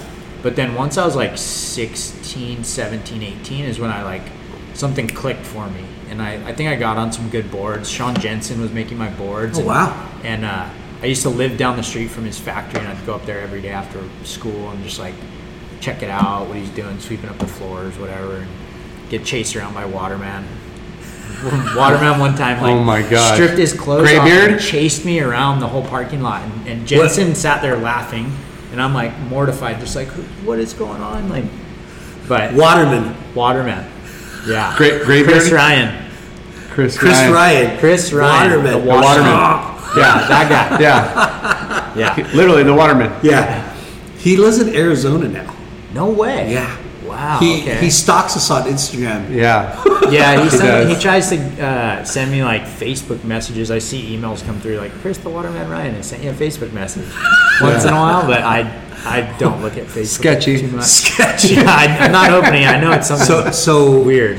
Yeah. Chris- uh, Sean Jensen was your first board sponsor. Yeah. Nice. So Jensen kind of like dialed me in on some really good boards. He's he's an incredible shaper. You know his Yeah. his thing was that he's just like he's so into so many things. I feel like that Yeah. you know he'll shape and then he'll just be like, oh, like I'm I'm starting to build all these kite boards. I'm like, this is way before like Kai Lenny, obviously, or like Yeah. anyone was really doing that. I'm like, what is that? Like that's lame, dude. Like, just, Yeah. where's my board? Yeah. Make me Yeah, board. he was- bored, dude. So Yeah, he, he was kinda, like the first go off on tangents to get, like, the- stuff, but he had a machine. Yeah, he's the which, first to get like CNC? the no one yeah, had machines, which was like he was cutting boards for Yeah. Lost and stuff, and like I don't know, he had he had some really really good boards. Like some of my best boards when I was a kid was Sean made me like some incredible boards. Okay. Yeah. So I got on his boards and I, you know, I had the surf addiction thing going. I think, you know, once I was uh, like 17, uh, Pod hooked me up with Counterculture. What? And Counterculture Epic. at the time, it was like smaller brand, but it was legit. Like they Dude. had Bobby, Dude. they had Dino Andino, And they had Depth Blah, D-Ball. yeah. Like they had a gnarly team. And, Yeah. and I was like, Flea- oh, Flea was on like- there? Flea. Oh yeah, Flea was on there. Yeah. And so I rode for Counterculture for a hot minute, um, and that was rad, dude. I was like really, really stoked to be. That's on kind of a big deal. Yeah, it was sick. one. it's- It was it's a, Heinz local brand, yeah, but it was Yeah. They came out, you know, right when like S and P and Split, you know, like that Yeah, kind of within a few years. Of, yeah, Ezekiel, they just a whole new. You know, Crop of- crop of of, killer brands, but yeah. they were surfer owned, you know, and like Yeah. they they just had good shit and they Yeah. had their own look. Who started it? Shuey and uh, yeah, Mark, uh, Mike. Schuler, yeah, Pat. Yeah, okay. So Pod. Yeah, said, Pod was "Hey." like the team manager or something. And dude, I honestly can't even remember like how it came about. But they used to do a rad little Grom series during the summer that was free, and it was just like every kid got like prizes. Like it was like the um, what do you call it? The uh, yeah, show up and just like participation award. Like Yeah. everyone got like a participation Something. goodie Yeah. bag, and then if you made the finals, it was like on top of that, Yeah. surfboards, skateboards, like gift cards, just you name it, you know. And it was just like holy smokes, and it was all free. And uh, and I remember I won one of those things, and I think that's when Pod was like, hey, like you don't have any sponsors, like what's your deal? Um, I think at that time, maybe I was still even riding like these old boards that I had. This like 6.0. I had a 6.0 Bruce Jones shortboard, um, and and Pod picked me up, and then shortly after that, I think I started riding for Jensen's Jensen. boards. Yeah. Nice. What was your first job? My first job was uh, I worked at Vons, the grocery store across the street from Marina High School. Nice. So yeah, I was in high school. I was going to Marina, and and Jeff Bag got boy? a job at Vons. Yeah, Cart guy? and was like, yeah, you kind of all of it. That's your Yeah. that's your zone when you first start. is you're on the carts and you're on bag boy, and so Jeff was working there for a little while, and I was just like, oh man, I think I need to get a job. You know, I'm like, I think I was 15. Like, uh, I'm gonna get a car next year, hopefully, so I need to start saving money. So I just went, all right, like, I know Jeff works there. He said it's pretty cool. My other friend Jon Olazabal, he worked there too. He lived across the street. He was like a really good longboarder. He plays in the Dirty Heads now. Nice. Um, so I just John saw it there. Jared Watson today. Oh yeah? yeah, Jared went to Marina with me too. Um, But that the, the the supermarket gig, you know, you could work night, you, know, you could work around your Surf schedule. yeah. Your surf schedule. So I was like, I'd go to school, and then unfortunately, like after school, a lot of days I was working. Yeah. Um, so couldn't get that after school surf. But once I was in high school, we were on surf team, so we were every morning we were Yeah. surfing. Yeah. That was like part of zero and first period was surf. Who's your surf coach then? Um, So, we kind of had a few. So we had this guy Tim Brogden, Tim Brogdon, that was the coach when I was a freshman, and then maybe my sophomore year. Um, gosh, I'm, I feel bad. I'm gonna forget his name, but it was the the science teacher at, at Marina was the surf coach, and he he like. I don't feel like as a surfer he ever like really had the like respect from the kids because he wasn't like a good, great surfer himself. yeah. And then maybe it was like my junior year, Wellesley slid in to help him, Yeah. or sophomore, middle of sophomore year, and then junior year, Wellesley was the coach, and everyone loved Wellesley. Like, Yeah. You know, he was just Well, mad respect on how hard he surfer, and ripped. Yeah, rips and he was and- in this industry. yeah, he's like, in the yeah. industry, like kind of. He was just Captain Cool, Yeah. cool dad, you know. Um, and so yeah, Wellesley was the coach uh, throughout the junior year, and then my senior year, I we had moved, and I was like, I always kind of wanted to go to Huntington just because the reputation of the surf team and Yeah. Andy Verdone and just everyone that went there, I was like, dang man, they, they won so many national titles and all that stuff, and I was like, man, I want to be a part of that, you know, and so I, I ended up convincing my parents to let me switch my senior year. I started going to Huntington, Ooh. and that's kind of like, you know, probably like became a little detached from that group of friends I had for, for a little bit and, and was there with, you know, kind of a new set of friends of like Sean Ward, John Gorak, Daniel Bemis, Mike Ferragamo, like Brad Edinger. Yeah, Um, yeah. All Stacked. those dudes. Yeah. stacked team. But Yeah, it was you know? insane. Like the best To think, High school was the best thing ever. I can't even imagine. I think I tried to convince my parents to let me do homeschool too, which was just a straight like, what are you even thinking about? Yeah. You're not doing that. and I couldn't imagine if I had done homeschool, which seems like a lot of kids do that these days. But sure. high school was definitely like A great time Some in of the your best four years of my life. Yeah. dude. All my friends are here. Yeah. Like, you know, you're learning stuff, but at the same time, you're like just like Social creating a joke of Memorable, everything, and yeah. like Dude, then there's the dances and it's all the- fun yeah. stuff and the hot It's the chicks social scene. around, and you're like, like, yeah, think, think if you're, insane. if you wouldn't have got that wax from your stepmom, yeah. If I had my own wax that You'd day, still Yeah. be down here. like you would still be living in Downey. I could be. Yeah, I wonder what I'd be doing. Because I might work at Vons. Yeah, because I mean, like it's crazy. You got to move and take the bus or ride your bike. I mean, you could never have done that from freaking Southgate down. Yeah, no way. and then you know you, you surrounded yourself with surfers, right? And then you have surf class. Are you fucking kidding me? And that was you, the biggest one. With surf class, to me, it was like, you. This is school credit to go surfing. Like, Yeah. and everyone that I like Well- would say that to that didn't live by the beach was like, what? Yeah. Like, th- that's insane. But you get to go do what you love doing, and you get to show up to school late, way later than everybody else because Yeah. it takes Yeah. up, you know, and you're rolling in just. Yeah. I mean, Bronze. I At the same time, there was like a lot of you Bronze know, and it's, it's salty. fun, but it's like, dude, you're waking up at like five thirty because surf class is at six. Yeah. And so it's you know a lot of kids aren't waking up super early and that dedicated. During the winter, it's cold, it's windy. It's, It's like definitely a different surf breed of class people. Is still going. Yeah. You know.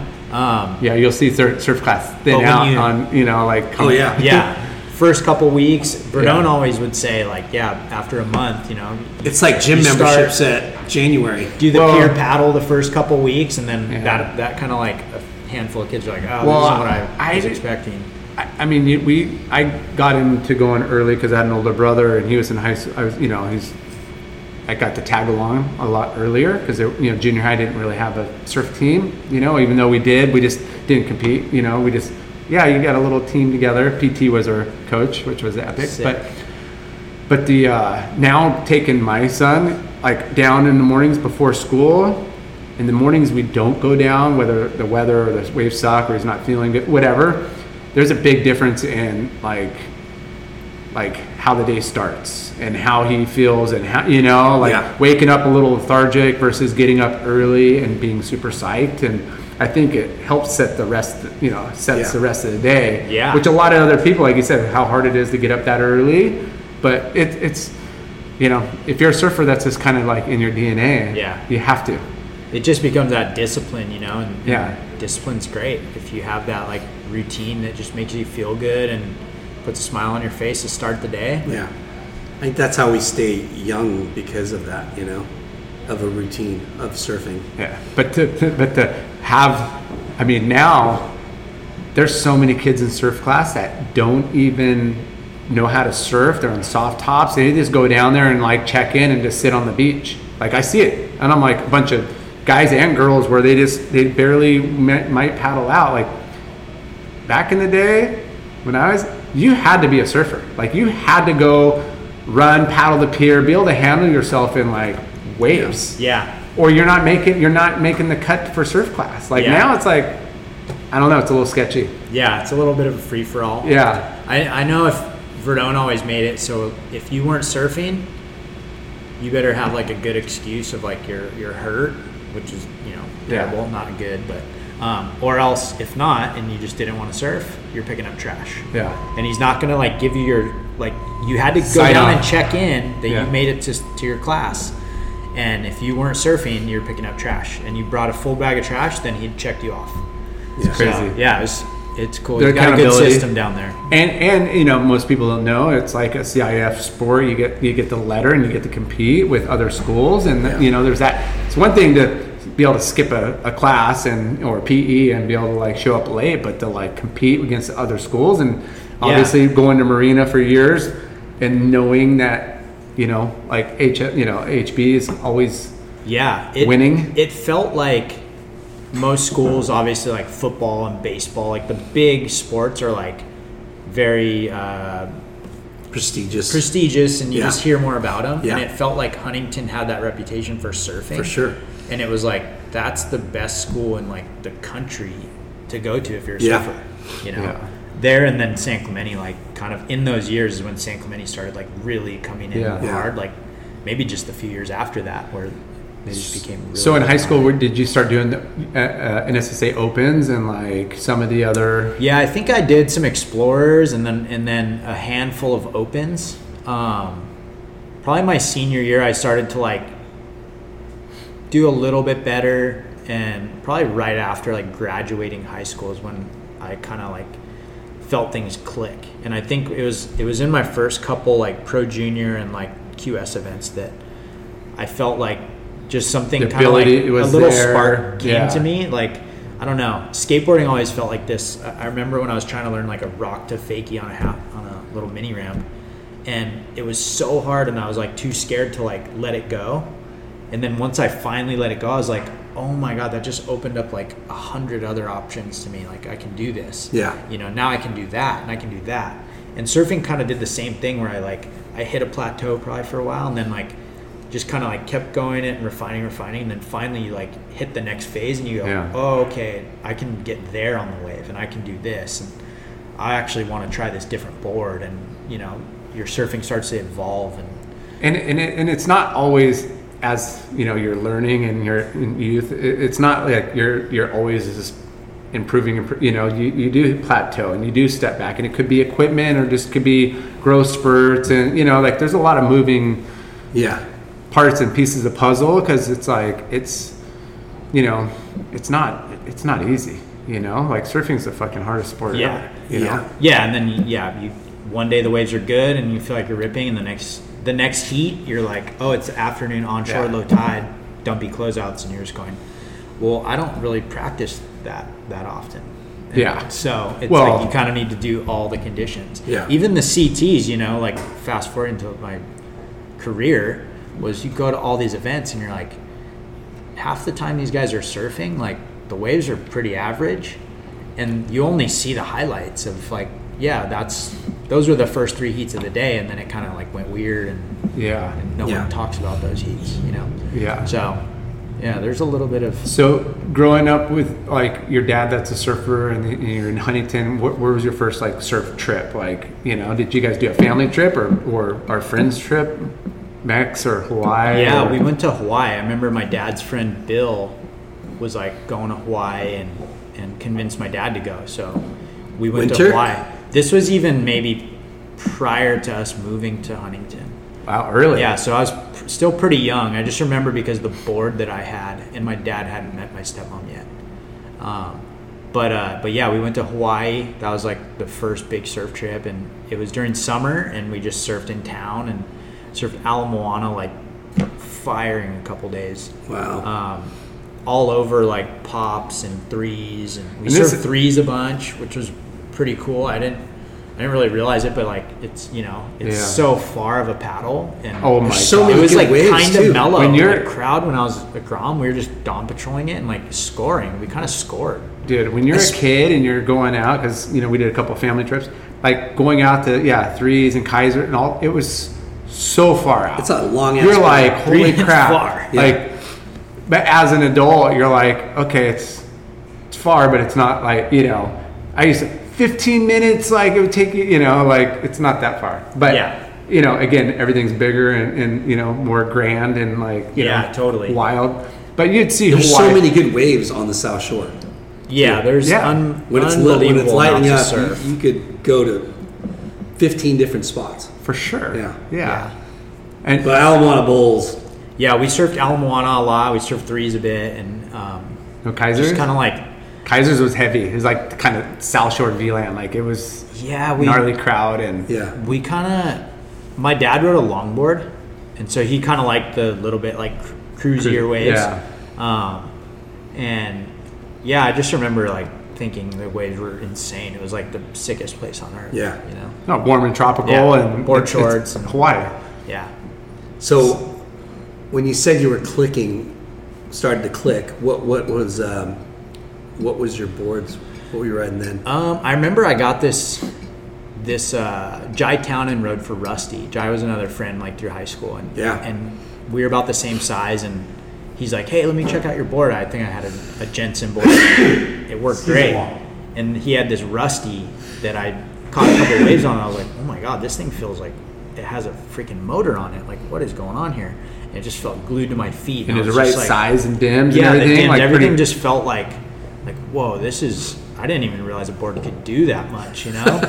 and then, then Isn't I kind of started thinking, and and I started just like trying some different stuff, and I got a board from Matt Biolos like when I was kind of young, when I was maybe 19, that just was like same thing. it was magic, dude. I never felt a board that like that. That was my board, where I was like, dude, this board can like, I can do You can anything mind on surf. this board. Did he? Did you get it custom? I got it custom. Yeah.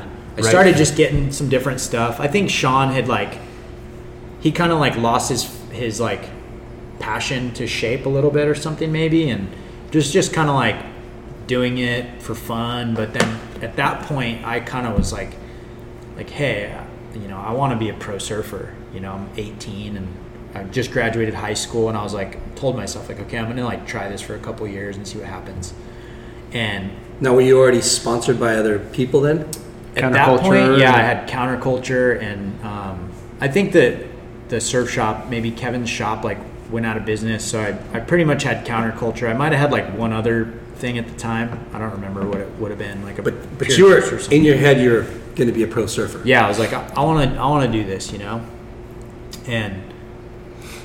I, And it's uh, smart to try other boards. Yeah, and so I, I got this board from Mayhem. I remember it was a Whiplash and it had red fins, and it just looked super cool. But I was like, dude, this thing goes faster than anything I've ever ridden. It turns on a dime. Like everything about it was just like the Glass on fins. yeah. Yeah. Like this was Yes. even like, I mean, dude, I don't even know if like FCS and stuff was really that common. Yeah. yet.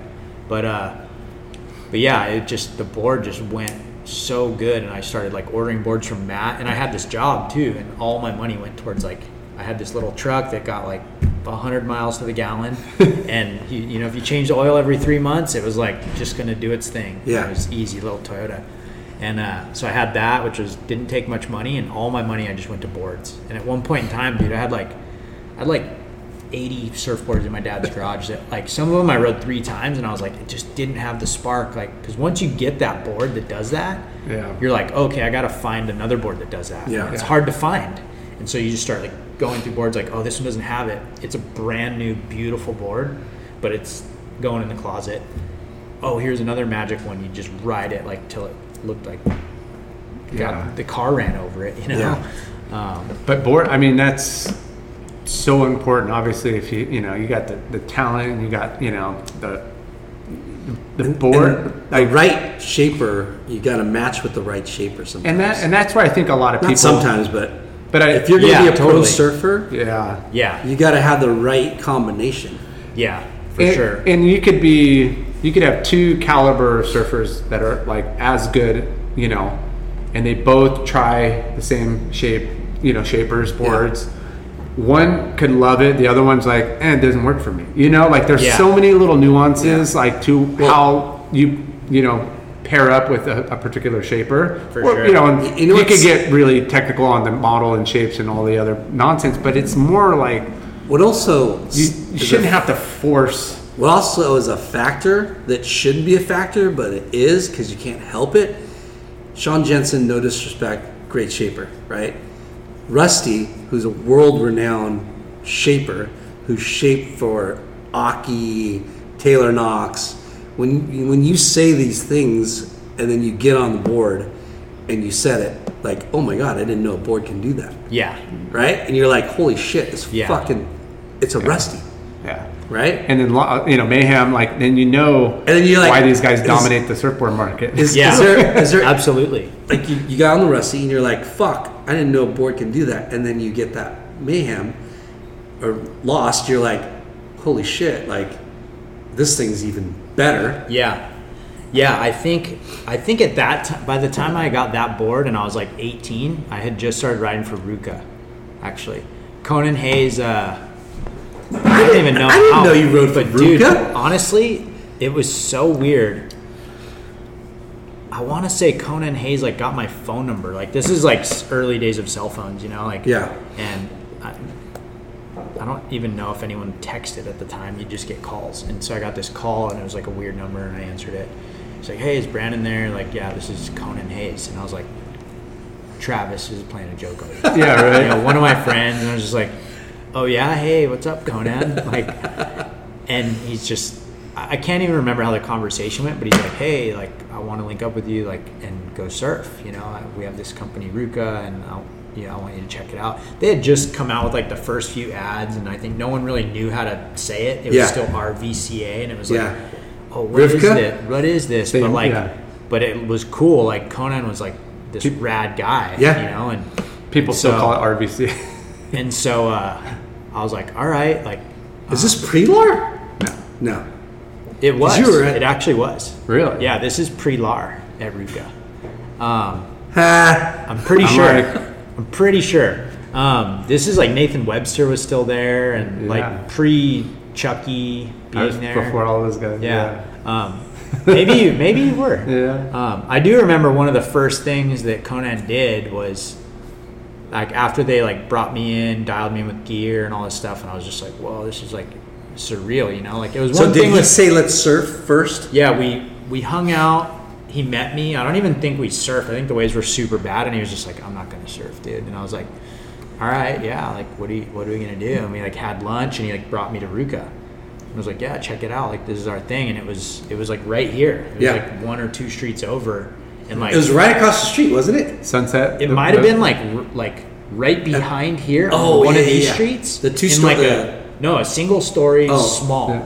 like really small. And I went in there and was just like, you know, there's a couple desks and a, a cage with like all their inventory was Se- in there. seamstress in the back. Kaitano. Yeah, and like he introduced me to Pat, and I was like, I was like, oh hey man, what's up? Like, you know, I didn't I didn't know anything at that point, point. I just Yeah. was like, well, this is cool, and he like gave me all this gear, and I was like, all right, um, sick, and he's just like, yeah, dude, like, you know, I've I've seen some stuff with about you and heard about you, whatever, and like I, you know, I want to get you on the team. I Yeah, like, because okay, Jason cool. Bogle was like their first like Team outside of Conan, like Jason Bogle was like Yeah. their like first like sponsor like athlete. Yeah, and I think at the time, like Nathan Webster rode for him. Um, Noodle. AKA Noodles. Bogle, Yeah. Conan, obviously.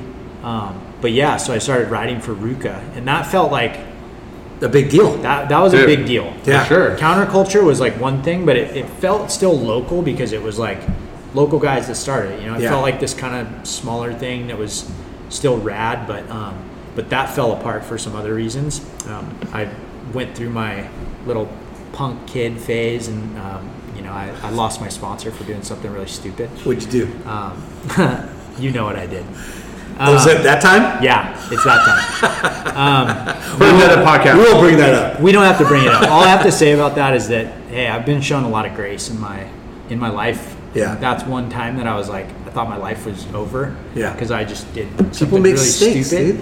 dude. And and that was actually one thing that Conan said. He's like, yeah, I know you you ride for counterculture, and they let you go because this, this, and this, and um, you know, everyone deserves a second chance. And I was like, whoa, okay, sick. Like, so I'm on. So I was, I had no sponsor. and Bad boy, bad came to me, boy. I was like, So was like, how, okay, how long cool. after that happened? before Ruka picked you up. Probably a year. Wow. So Yeah. you went sponsorless for a while. Yeah. Okay. Um, But you're ripping. And you're like 18, 19?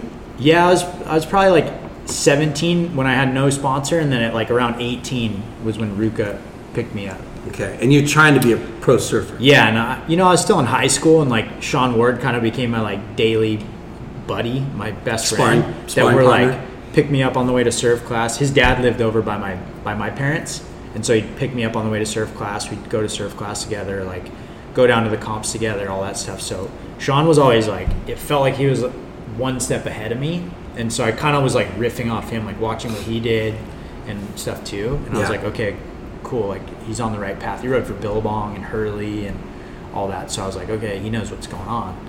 And then yeah, and then Ruka picked me up, and um, Sean already had like hit the QS really hard. I felt like I wasn't really like ready to do that, like start traveling all over the world, and I was sort of finding my feet in like these, you know, HB Surf Series pro ams and um, and some of the like regional QS events like across the US and stuff like that and like having some like mild success maybe win a surf series pro am against you know some pretty good local guys if like Hoisington or uh, Richie Hoisington. Collins sometimes would do it he was already like a you know a little bit older at that time but still ripping super hard Yeah. um, I don't remember you doing too many of them, Lar, but like D-Ball would show up once in a while. Yeah. Simpo, like, you know, Simpo was a little younger and he came up late. And then when he started doing some of those things too, it was like, oh shit, like this guy's, this guy rips, you know? But, uh, yeah, just having fun with it. And then, and I kind of maybe had like two years of that. And that's when the, the So thought wait, were you pro for Ruka? Or just still am? Um, I was am. I remember uh, it. It got down to a, a point where I was like, okay, if I really want to do this, like I got to get paid. You know, I can't. My dad was like helping with entry fees, and I'm starting to like, Yeah. fly to Florida and like do the east. There was a tour of like four events that happened on the East Coast for a month, and I'd just like go to comp. Like then it was like, hey, I got Couch a rental surfing. car. I gotta get a place to stay. Yeah. Like all this stuff and it started to just cost a lot of money and i was like dang dude like i'm you know i want to like quit working at uh, wherever i was working at the time i think i was at Vons and then i was at hss for a little while i worked at uh, z pizza uh, delivering pizzas and like that was like Yeah, making ends meet. Like most trying killer job though like just making tips drive around all day and like people hand you cash i was like this is the easiest yeah. money ever so rad. but uh, yeah, I did all that, and then finally I was like, dude, I like I want to not be spending my evenings delivering Working. pizza. Yeah. I want to spend my evenings surfing so I can get better, and I can start winning these contests and like making money. But in order to do that, I need gas money. I need blah blah. Yeah, you need so I remember I like went to Pat Tenore, and I was I was kind of like, you know, money's always an awkward conversation whenever you talk to anybody. Yeah. But I was just like, hey, like you know, how do I like go, get paid to do this or whatever? And Pat's just, you know, you know how Pat is. Like he's so busy, he has like a million ideas going on, and like, you know, I'm I'm sure. I just kind of look back at it now, and I'm like, wow, for that guy to like take the time out of his schedule, and who was probably calling him, but he went, hey, let's go to dinner, and so he took me to dinner. We went to um, what's the what's the little pasta Italian joint over um, on Harbor? Conne- uh, pasta connection. No, No? it's uh, Harbor? is it on Harbor? I don't know. That's what you said. Yeah, it's there used to be like a little vintage shop right next to it.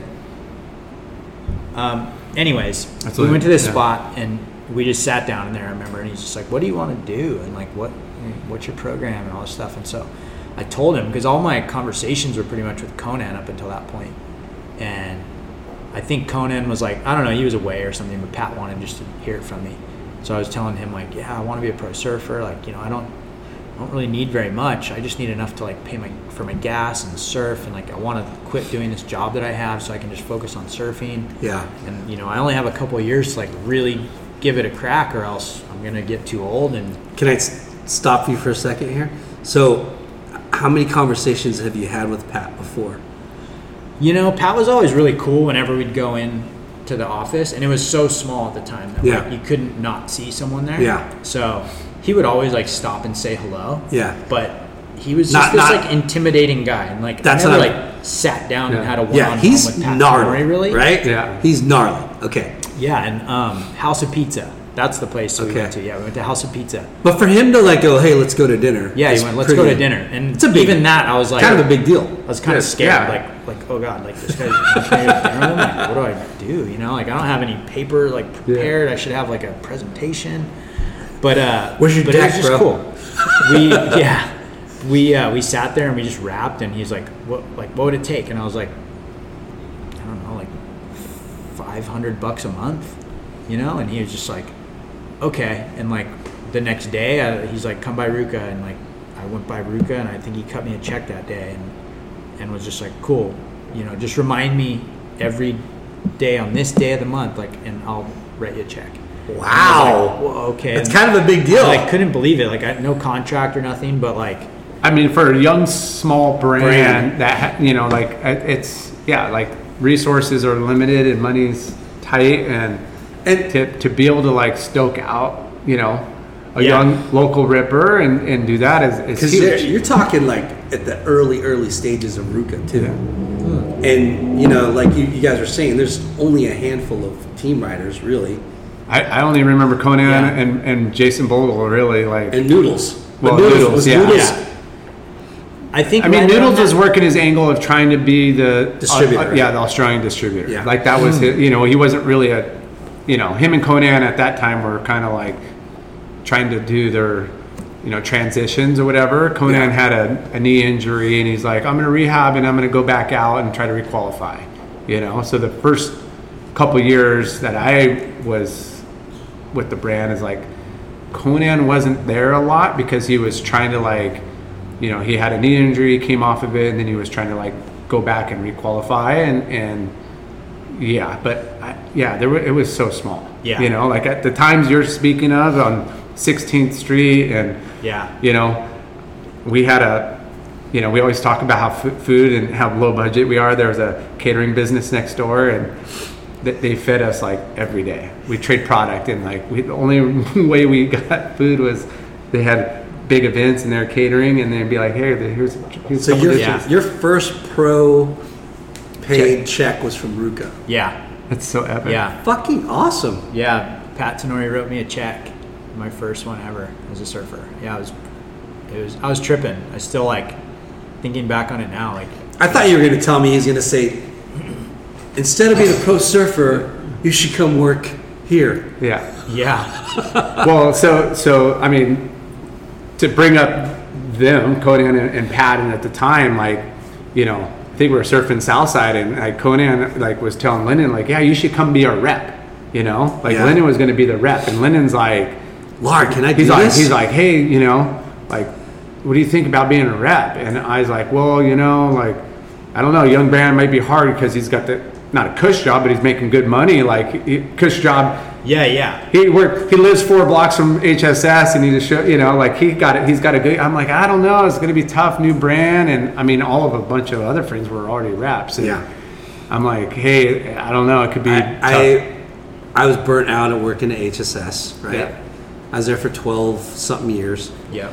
Um, and Lara was actually team manager for, you were starting to be team manager yeah. So for Ruka. So I was kind of making the transition too, where I was like, I was Stussy, which was my main sponsor, was like, look, we're gonna phase you out, like we're gonna start, like, kind of getting out of the surf, you know, market. You know, we're just you're not fired, but hey, just know Start that, looking. yeah, start looking. There's an end. Yeah. And I'm like, well, I had friends at Stussy, and I'm like, well, I, you know, I, I, I love this brand. Like, I want to, like, I want to find a, a place here, you know, after, you know, my career after surfing, and it just w- wasn't. I just knew writing on the wall wasn't going to work out. And then Conan's like, come work for us, and I'm like, I got to make money, like, you know, like, Yeah. I, I, you know, like, here's my lifestyle, and I'm okay to, I could take a hit, and you know, I drive a lowered Beamer, bro. well, yeah, but yeah, and uh, and it just was like, you know, I knew Pat from a long time, I knew Conan from a long time, and I just thought like, well, I could go be a sub rep for you know. Paul Harvey or Lockie or some of these other guys that uh, you know Dean Quinn you know somebody Yeah. that they're like hey we take you under our wing and like you know Groom you. groom you or you know I could go work for Ruka, and you know at the time it's like well, I'll, I'll do whatever.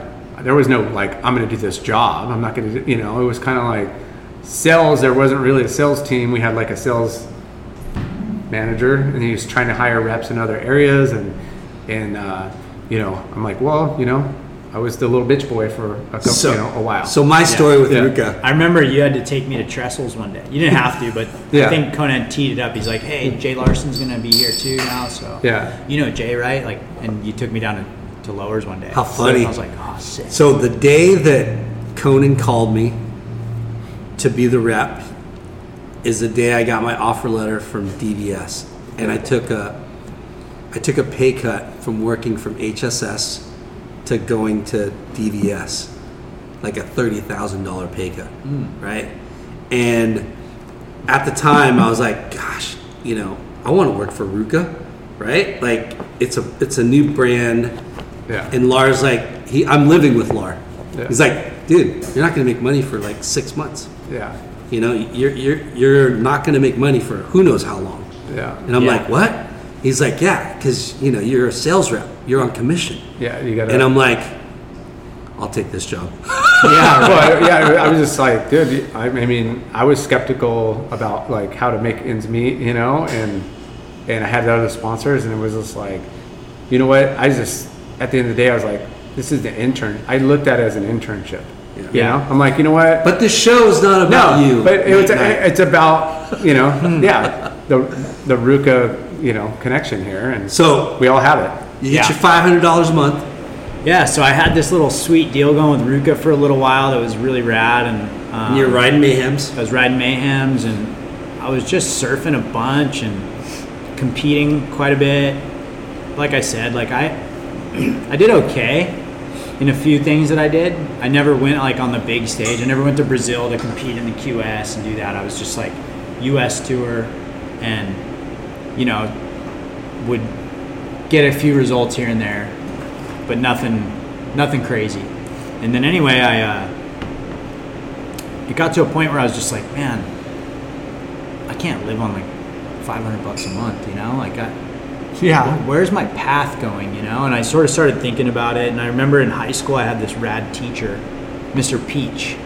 He was my algebra teacher. got to have good peeps. Um, and I just remember he, f- it made me like, I, I failed algebra. I got an F the year before. Holy shit. And I had to take algebra again. And then I got Mr. Peach this year.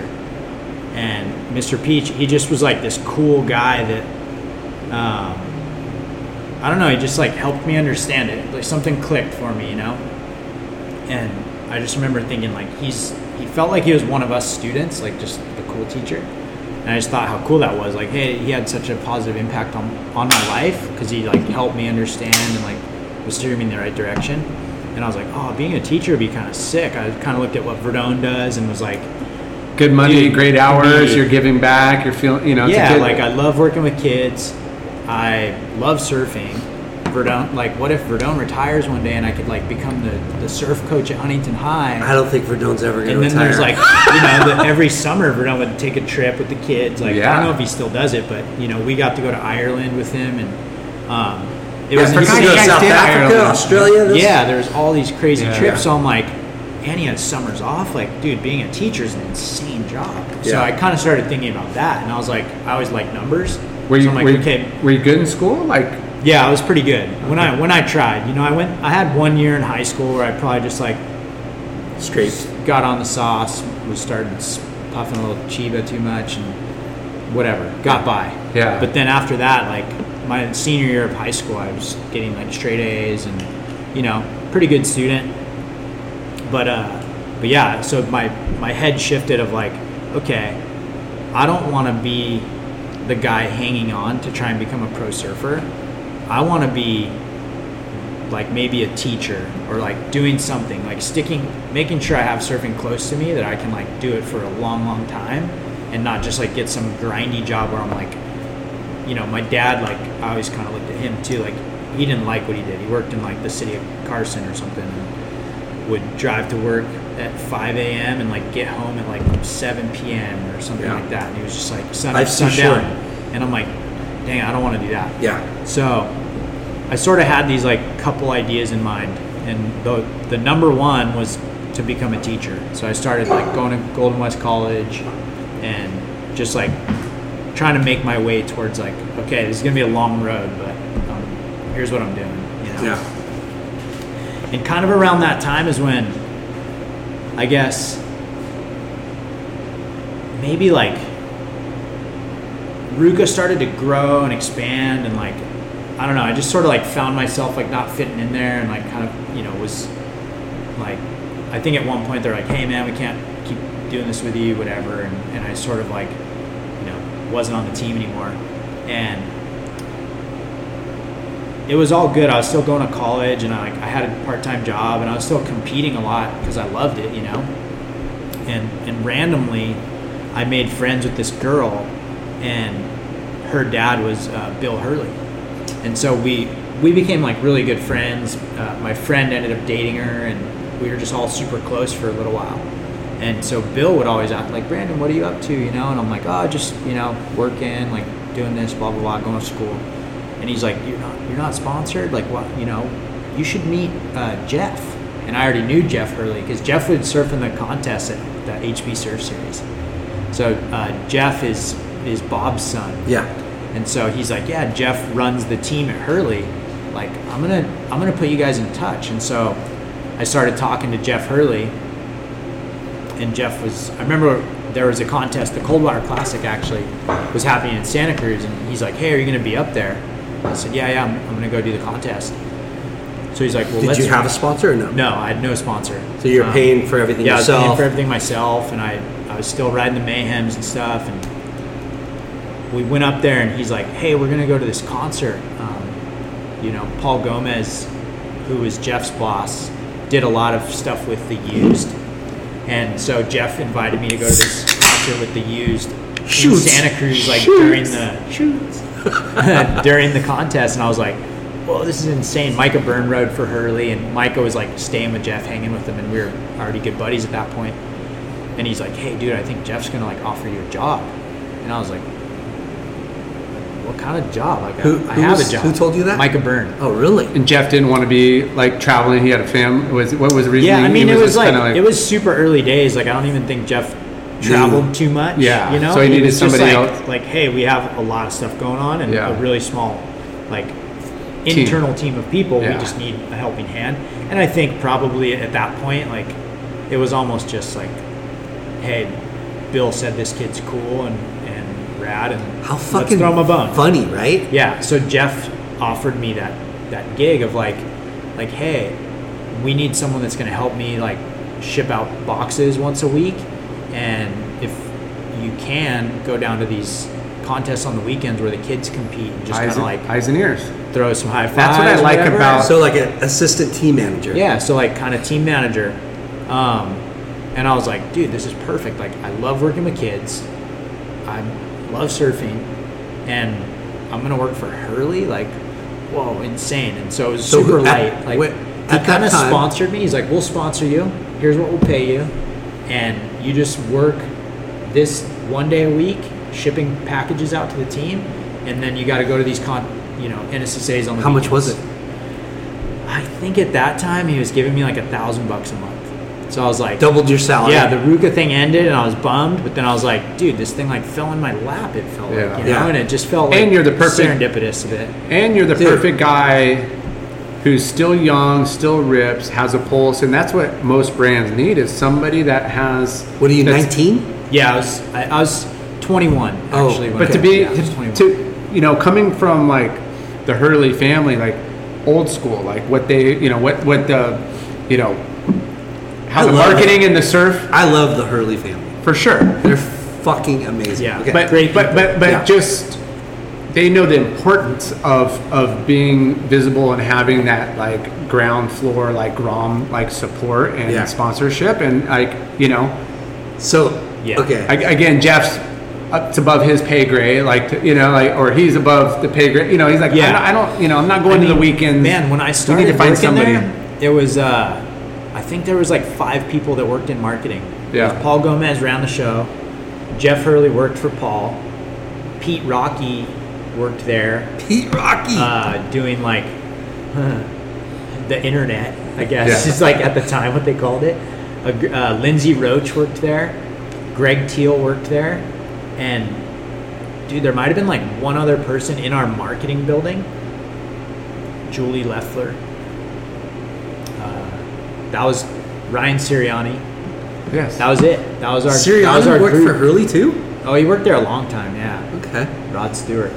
Rod He's the man. But uh, but yeah, dude, that was our our whole crew. And So was, was this uh, after Nike bought him? Nike had bought Hurley maybe like a year prior to that. Okay. In but- two, what 2000? When they buy four? Yeah. No, 2000. They started in 1999. Three years. Sold in two years. No. So yeah. Yeah, it was like two, or- 2002 or 2003. Yeah. That- yeah. I Uh, They guess it was sold. like they three. So sold think- within two years. I think they owned the brand for a little over a year or something like that Yeah. before I started.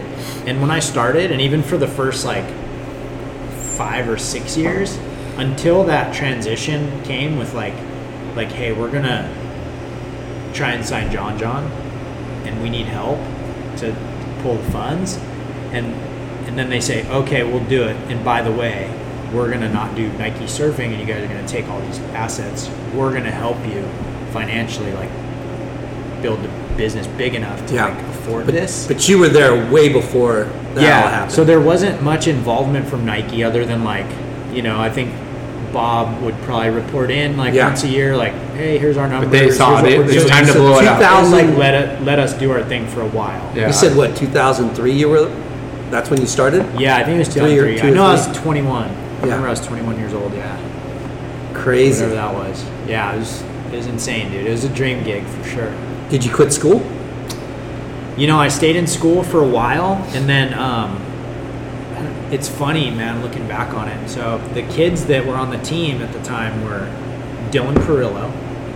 Um, he was probably like the best kid we had in California. Who was like my every weekend I'd see Dylan at the contests, and then I started like seeing all these other kids, and I'm like, I'm like, oh, this kid's good. He's from San Clemente. Like we need a little kid from San Clemente. Like okay, let's get him, Ian Crane. Like, oh, Wow. oh, this kid's from Santa Barbara. He's he's pretty good. Like, oh, he's got a brother too. Like Parker Coffin, Connor Coffin. Like, okay, snatched all these kids. You know, Kai Barger from Hawaii was just like insane, dude. Like, I mean, still rips. Kekoa Cazimero, like, I mean, how how great of a job is because you know you were in those kids' shoes not too long ago, yeah, and here you are. You're now calling the shots, or at least helping like get that, and you're like now just stoking out these kids beyond. yeah. You know, No, it was like that. You know, it's, full, It's- full circle on like where you were at, trying to go through the sponsorship and this Yeah, and that, totally. and now you're the scout and guy that responsible of putting these guys you know, logos and, on the board. And honestly, like Jeff was so easygoing. Yeah. It was just like, hey, like whatever you think we should do, let's do it. Yeah. And I was he, like, he all right. did. The apple didn't fall too far from the tree. Yeah. Yeah. With from Bob to Jeff Yeah, and Ryan. absolutely. Right? Yeah, It's yeah, and I, you know, I didn't get to work closely with Ryan until later on, but those first few years, like working with Jeff and being close to like him and, and Pete Rocky was a good friend of his, and like working with Paul Gomez. What does Pete do? Marketing too? Yeah, he was in marketing and he worked on the website. You know, that was like early days of like websites. Yeah. Kind of, there was no e-commerce happening. It was just like a blog Yeah. essentially, but like really hard to use and like Yeah. he just knew how to like do it. Yeah. But Pete was always down for everything, dude. We had like these Rip My Shred Stick summer tours, and Pete would just go, "Hey, I'll drive the bus and like I'll help set up and stuff." And dude, it was some of the most fun, crazy, wild times I ever had. Yeah. Just like pure, like good, Yeah. clean fun. Like jump on a bus with these dudes for a month and like Yeah. travel around the U.S. That that was their slogan too, right? Pure, good, clean fun. Rip My Shred Stick, yeah, have fun, yeah. It's So, so funny. I, I, I look back to like that timeline and, and so as this Stussy, my Stussy gig was kind of coming to an end and I was like, well, I'm going to do this. Actually, Hurley just kind of was like, just started. It was before like Nike bought him. And I, I was like, hey, Bob, Jeff, you know, like I, I'd be stoked to be your HB like ambassador and find a role after. Yeah. It passed. They did. so I go. I Or that got, Micah there who was like No. hot, hot Oh, yeah. coming up. so so I was like, you know, I knew I was like, hey, I want to find a path after surfing, but Yeah. I still have the ability to surf, you know, and so I had a meeting with Bob. Bob and Jeff Oh. and yeah, and then I, I do a follow up meeting. It's just Jeff, and I'm like, hey, what's up? Like, where's everybody? He's like, yeah, we're, we're gonna we're gonna pass. And I'm like, oh, okay, you know, like like why, you know? That's so Jeff. He's all- It, the we- meeting we probably don't- went just like that. He's too. all we we- I, uh, we just don't really get the whole late night thing. Oh, you told me this. They, they thought I was like just like some Party animal. party where, like, and I'm like, did you did you talk to any like anybody like references? Like, do you know who I am? Like, and I was like, hey, I get it, whatever. But it, they, I got Jay, you making Yeah. this up? Is no. this a true you can ask? Jeff. I hope he remembers. I, I thought I thought it was pretty. I bet We, he we don't get the late night thing. that's that's what he said. that was what he said. Wow. Yeah, yeah. And I'm like, hey, I cool. could picture Jeff saying like you know, verbatim. I, I guess you know. Again, they, you know, He's always making it about him. no. I know, dude. This is all. so Jay, tell us. This is all about the web of Hey, like, enough of you talking about me. Let's hear me talk about me.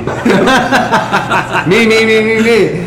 Yeah. So so Oh, how were, were you here when he said how he met or how he got the job?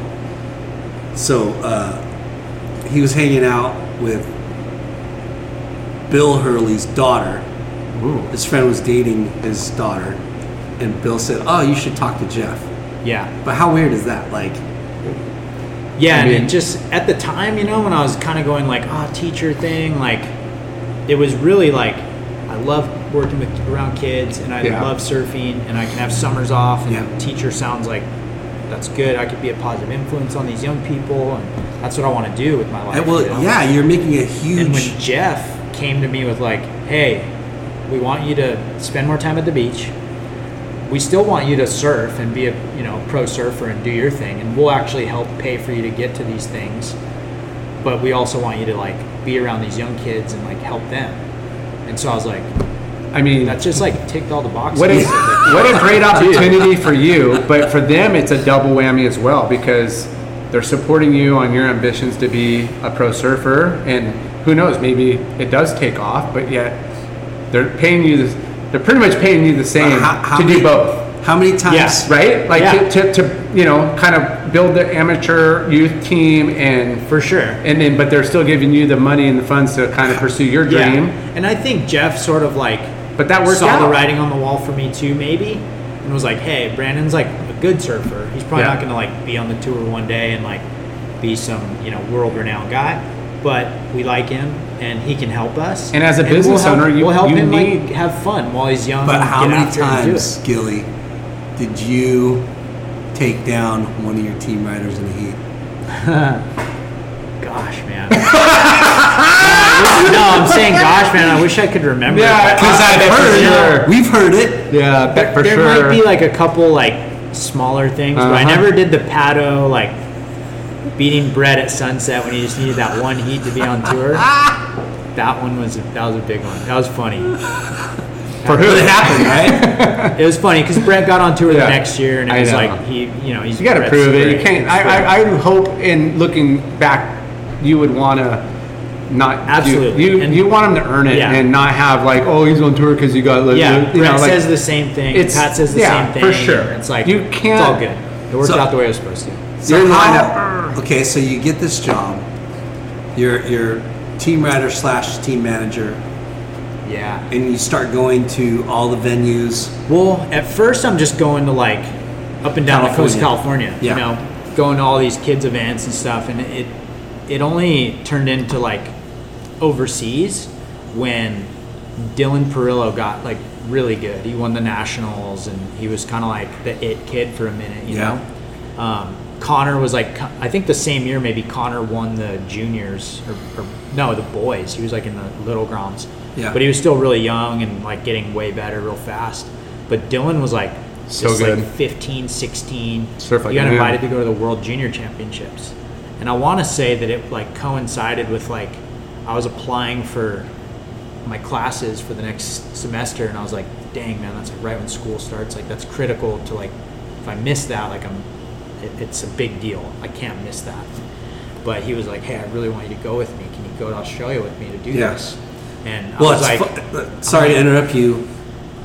You form bonds with these kids, and they get stoked that you're on their team and helping them.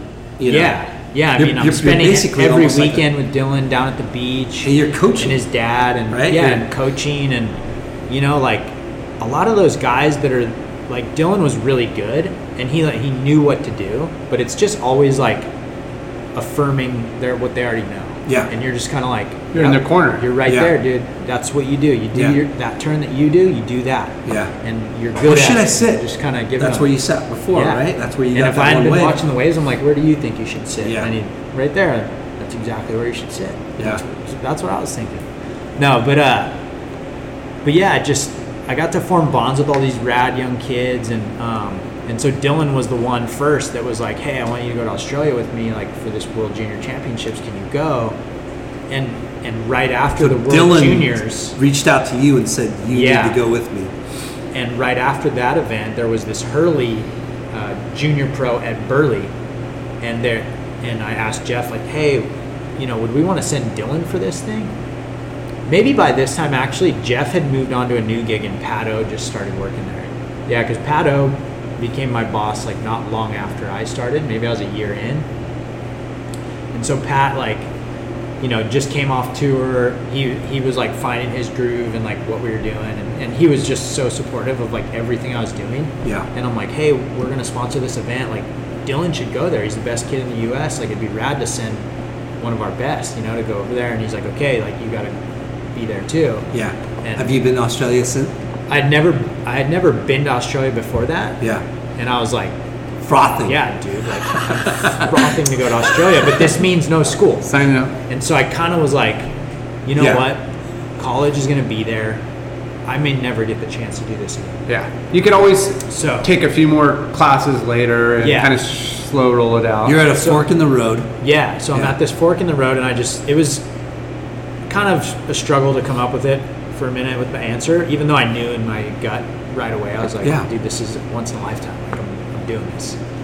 You don't have It to sell kind it like- to them, right? You're... No, it was kind of like convince my dad that this is a good idea, Yeah. whatever. And my dad already was like really supportive and just everything I ever got from surfing. Yeah. When I came home with a check Yeah. from RVCA, he was like, "How did you do that?" I'm like, "Dude, I don't even know." Take it from a guy like me, like is your dad, that grew up inland, you know, that never paid to surf. dude, like the opportunities that he gave you and you ran with it, you know, Yeah. and you're reaping the rewards. That's what a parent wants to do is give you an opportunity to reap the rewards that he wants for you, Yeah. right? And here you are like was he ever sponsored? Would he ever want to be sponsored, kid? Hell fucking yeah. Yeah. And you did that. Yeah, I You think know? I think my dad would get concerned sometimes because it's like, you know, he had me really young, and and I have an older brother, and so he was kind of like strapped and just like, Yeah. I got to get this job, and here's how much I can make, and that's what I'm gonna do. Yeah. And and he grinded it out for a long time. He hated it. He hated what he did. Yeah. And so Which a lot of parents yeah, you get in that situation. But you what do, what you do to support yeah and give the s- best. and so for me and he didn't go to college and my stepmom did and she had a great job and she made great money and she like you know liked more or less what she was doing and so i think my dad just always was like yeah college like teacher like you should Yeah. yeah brandon that's great like you know so i think for me to explain to him like hey i'm not going to go to school this semester maybe it was like a little bit tricky but i think my dad was just very like hey man you've already done way more with this than i ever thought you could like Yeah. keep going Yeah. and so i did it i went to australia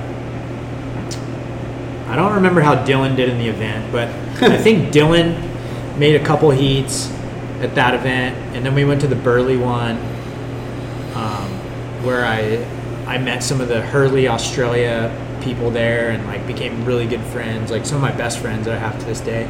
Mitch Ross um, was there, and then he kind of brought in this other guy, Mitch Tomlinson, that uh, that do Life Without Andy. This uh, it's like this pop culture website. Yeah. Um, that was that was super cool. And so, anyways, I became good friends with those guys, and they would start coming over and staying at my house like all the time in Huntington. And uh, yeah, it was just like an unreal experience going to Australia and surfing all those waves at Snapper and Kirra, and like our Kirra was like not even breaking it anymore at that point, but D-Bah and Snapper and Burleigh. And, Surfers Paradise. yeah, You're, ma- you're, was cool. you're doing what we always talk about is mixing business with pleasure. yeah. You know, it- like, yeah. are you fucking kidding It me? didn't feel like it was it was real ever, you know, and and And it's not like you're you you're in your unknown. You're just like, hey, I got to get this kid, Dylan. I got to get to the event. I got to make sure he's comfortable and hopefully he does well. I'm going to help him do. You know, like it's everything you're already comfortable with, like going through your own competitive surfing, and you know, like so you're you got the best of both worlds. You Yeah. know, like you're just kind of like. yeah, I'm, I'm doing what he's doing, but I don't have to put a jersey on. Yeah, I have and I'm experiencing pressure. all the same yeah. everything. yeah, it was it was rad. pressure. I kind of had that mindset a little too of like, this is the best it could be. Like I don't have to win something. Yeah. I just got to be here for this kid and make sure he's happy. he's all right. And what what's crazy too, fun. Gilly, like when you when you first got this job, and the the idea for Jeff was to alleviate what Jeff was doing, right? You were going to help support Jeff in in managing the team and packing boxes and sending orders out, right? Yeah. Doing doing grunt work, and then right? show up to surf events. and show up to surf events. But pretty quickly, your job got elevated. Yeah, I'd say like a year or two years in was that first big trip. Yeah. Where I was like, whoa, this is insane. And I mean, you know, my my one day a week for Jeff at one point in time was they're like, hey, we're gonna do this summer tour, the shred stick thing, and it was like, like, dude, I don't even think I, I know I didn't have a license to drive this big RV thing we were doing, but like I did, and driving it like across country with my old roommate Max and Pete Rocky, and just setting up these events with Saxon Boucher and like Rob Machado would jump on the bus, Timmy Curran and Yadin and Pato, Gosh. and like so doing all those like promotional Rockstar events group. too. Yeah. I kind of got like in a in a couple years because our team was so small. I got a chance to like get my hands on so many different like facets of the brand. Yeah. Of like, okay, I know how to like ship stuff, like whatever. It's kind of mindless work. Um, but then going on the road and like scheduling out like, okay, we need Yeah. to be at this place at that Yeah. time. Hey, and you went set to a different school. This. Yeah. You didn't go to college. You just went to a different school. yeah, Yeah. totally. But like reaching out, okay, here's the retailers around. We got to make sure they know about it. We got to have posters. We got to have pre. You know, you, there's a lot of moving parts that yeah, have like there was no successful- Instagram. It was like it was like you needed foot soldiers. To like, hey, I'm gonna go tape posters to every sign in town. Like, Yeah. get the tape guns, like Yeah. sticking them on there. Guerrilla marketing. Um, guerrilla marketing. Yeah, Paul We Gomez made us do that a lot. Paul Gomez made us do a lot of funny stuff. yeah. Yeah, some of it was insane, and some was like genius. You know, Yeah. so fun. I learned a lot of cool lessons from Paul. But the the best one ever was I remember the waves were really good one day, and we were all at work, and he's just like, "What are you guys doing here?" And we're like, "We're working." And he's just like, "Well, if you don't go surf right now, you're all fired. Like that's why we work here. Like get Yeah. out of here!" And just like like forced us out the door. He's just like any all this stuff can wait. Like the waves are good. Like go now. And we're like, Well, right. Again, you're the like boss. that. It's it's the surf industry. yeah. yeah. Well, it was it was so different. The old you know? school so surf industry. Yeah. You know? But also, we're in a very competitive hub. And they want all the Hurley people out in the lineup. You know, because you know other brands are, no, there's other people, So- but you know what I mean? It's always competitive in the store, at the events, all this, and it's still competitive, like at your local break, like getting the people, the heads Here- out there ripping. Yeah, you know? totally. Here's Right? the Yeah, like- absolutely. okay. The yin and yang, the good and bad, the positive, the negative of Nike in our world. Yeah. Right? Like Hurley benefited so much with the power of Nike, right? and you like what's crazy is I, I hate it because they created a vacuum, right? Like of of expectation, you know, like Yeah. But but but the thing that I want to really talk about is how Nike couldn't have or Hurley couldn't have done some of the things they did without Nike, Those resources. right? Without the money, without the marketing power. Yeah. But you guys, like you were the architects and and um, executors of For the sure. marketing and the plan and Yeah, Nike, Nike didn't come in. well, they gave The you the interesting funds, thing that- but you fucking like, you guys made it happen. Well, the, Yeah. form, the formula was there before Nike, and they stuck to the Right. formula after Nike. Right. It just helped, like you said. Yeah. So they, they upped the ante. Like, Yeah. It- what, what?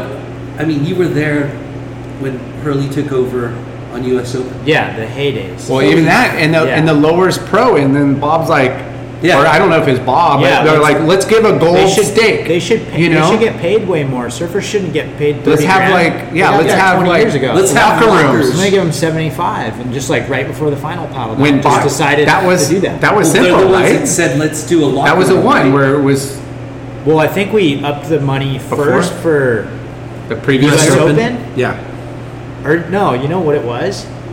Kelly versus Taj. They're paddling out for the final. That was and it, Bob huh? said, "Hey, surfers got paid this amount, like whatever it was, 20 years ago." He's a hundred grand for winner. No, it went to 75. Oh, okay. Like I'm gonna make it 75 grand to whoever wins this final, and That's we're gonna so add bad. 10 minutes more on the clock. And Taj went, "No, no, I don't want Kelly in the water for 10 more minutes." and then it ended up like I don't know if they flipped a coin or whatever, but like a lot of people were, "Yeah, let's do it. 10 more minutes." 10 more minutes, Kelly wins, 75 Taj, grand. uh, the next year, I, don't think want- we did a How about you? hundred sh- grand. You, Yeah. you, you in the heat after I get a good one. yeah, Hey, let's add ten minutes, but Kelly only gets four wins. yeah. That's the only way I'm gonna win. hey, Can we blind? Can we blindfold him? yeah, yeah. I don't think it would have helped. Yeah, so I think, uh, and then maybe the next year it was that we did U.S. Open and Yeah. upped it to a hundred grand, and then the following year was like, hey, this is this is Hurley Pro at Trestles. Yeah. This should be a hundred grand if that's a hundred grand. And Yeah. it was like, okay, let's do it. But just, I mean, But yeah, that was Nike. but, but like you said, there's there's lot. money, but there's there's also like a lot of like factors that that that money can help. You know, the, the locker rooms. You know, Yeah. like the better conditions for the you know the, the athletes and and the and the spectators and making it like just elevating everything. Yeah, everything about it. I mean, before Nike got really involved in Hurley, we had this small marketing team, and we had like finite resources of money. Like, Yeah. It was like, hey, dude, I think our, I, I want to say our total like marketing budget back then was like two hundred thousand dollars, and like. On top of that, we probably had like some athlete salaries that didn't come out of that, but it was like, dude, that's for, For the year. and marketing. And we did we sponsored Warp Tour. We did all this like insane girls uh, like young contemporary they called it at the time. Like, Yeah. We did insane stuff with our women's business. Um, and then all the surf stuff, rip my shred sticks, like tours across the, the U.S. for the summer, like you know that's fifty grand right there. So we all had to hold hands and go, hey, is this the best thing for the business? Like, let's a- agree on this and do it. And it felt like we had so much momentum because our team was so, sh- the nucleus was tight. We just all were like, yeah, when your event's coming up, I'm going to be there and I'm going to help you with whatever you need. And then once we kind of like had the influx of cash where it was just literally like we're the same people and they just went, hey, here's like millions of dollars to do Yeah. whatever you want. Let's add two zeros to that. And then, um, Yeah. like, uh, you know, Roger Wyatt, he's like one of our amazing leaders that came down from Nike to, to help us, like, kind of get the brand to that next level. And Roger was the one that went to, like, Pat O. And I might even been there, and he's like, hey, we should sponsor the US Open. And, like, you know, I think maybe he saw, like, the OP Pro and what it once was. And then the US Open at the time was just this, like, tchotchke, like, hodgepodge of Yeah. junk. You know, it, it was like not sexy at all. None of the best surfers in the world came. Yeah. You know, it was like a it was a regional event at best. Yeah. Yeah, because in the It turned heyday, into a, a trade show on the beach. But not of good things that you would want. Right. Like, it was like chicks getting Like- their butt signed and all that. Yeah, and Yeah. just like random like stickers and keychains and just trash. Yeah.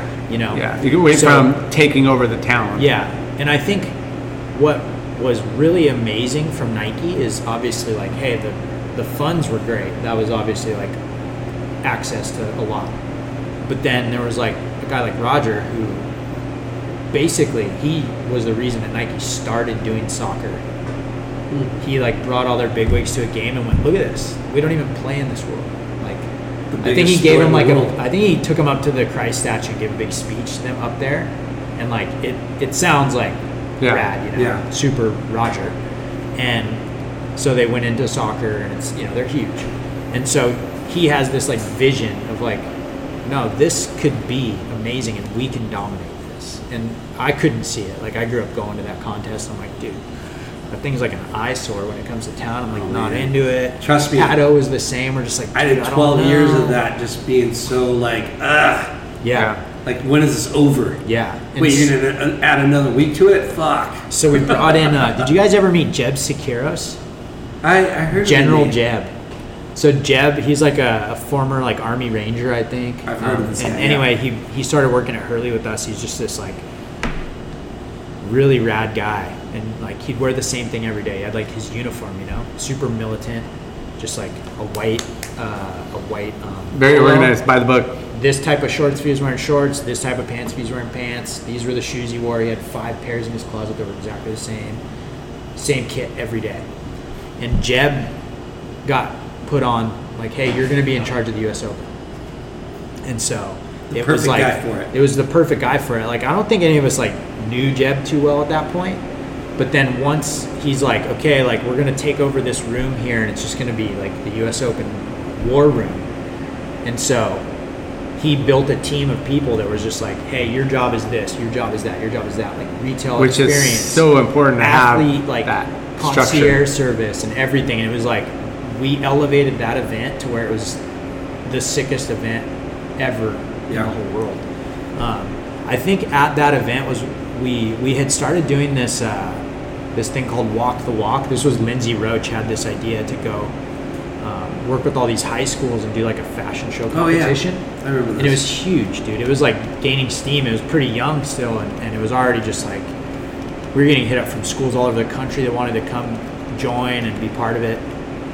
And we had like all these celebrity judges that would, you know, we'd have like Rob Machado, Yadin, Simpo guest judge it, and even like, you know, guys like Paul Walker and um, I can't even remember who else Yeah. came, but um, they would judge this fashion show competition. We had one at U.S. Open, and it was it was honestly as a brand, I think it was probably the best thing we'd ever done, and that's probably the one thing that like one of the things that Nike kind of like nixed us from doing that anymore for some reason. I was still like not in those meetings at that point, but Yeah. like for some reason we had to cut that, and it was like, dang, this is like the best thing we've ever done because Yeah. we are so like beach culture, but these kids it was attracting are like inland culture, Which and they love your, the beach. Which is your like not target demographic, but the. Well, it a, it's you- a hole in our business, Right. Like middle America Is loves Hurley Yeah. for this because of that. Yeah. because they don't surf. Yeah. You know, they think surfing's cool. but, Yeah. Like this was our, you know, we we kind of dabbled in skate and it never really like stuck too Yeah. hard for Hurley. But like this was that for us. Like, hey, women's and like kids that don't surf, this is it. That know? that's the So it's thing- kind of- that- it that's was a little thing I hate about Nike, right? You you you guys, they, yeah, you're the experts within that that forum, that that that that niche, Okay. and then you do Yeah. something cool, and then they're like, "No, we're gonna take that away." Like, Yeah. what the fuck? So it was Gilly, it was kind of weird. Remember 6.0? Yeah. And, and remember, was 6.0 before Hurley or No. after? After, right? Yeah. After. Okay. Remember how successful 6.0 became? I kind of don't really remember how successful they became. I, I remember I saw it everywhere, So- but I don't remember them like if they. It was like the a lot of surfer beach version of skate. It's, it was their DC shoe, yeah. you know? That, Yeah, that, okay. I remember seeing it everywhere, I- but I don't remember like looking at it and going, "This is I worked. rad." I worked for a shoe company, right? DVS Shoes, and at the time, DVS Shoes were the number one core skate shoe in the market, right? And Nike was trying to get in the market. Nike got in, into it through Hurley, right? Into the surf market. Yeah. But in the skate market, they, they couldn't get in, right? It was dominated by us, DC, Etnies, all the skate brands, the Yeah. endemic skate brands, and Nike couldn't get in. But I think with with uh, Hurley, they were able to like get Trojan horse. The Trojan horse was 6.0, right? And 6.0 is an action sports brand, right? Yeah. It was skate, wake, snowboarding. It was a goofy brand, but they sold shoes to the masses, right? Yeah. Every mall store. Every mall store. Yeah. So, and they had SB, right? And SB is their skate shoe. Well, right? not not right out of the gates. I don't think they had SB, did they?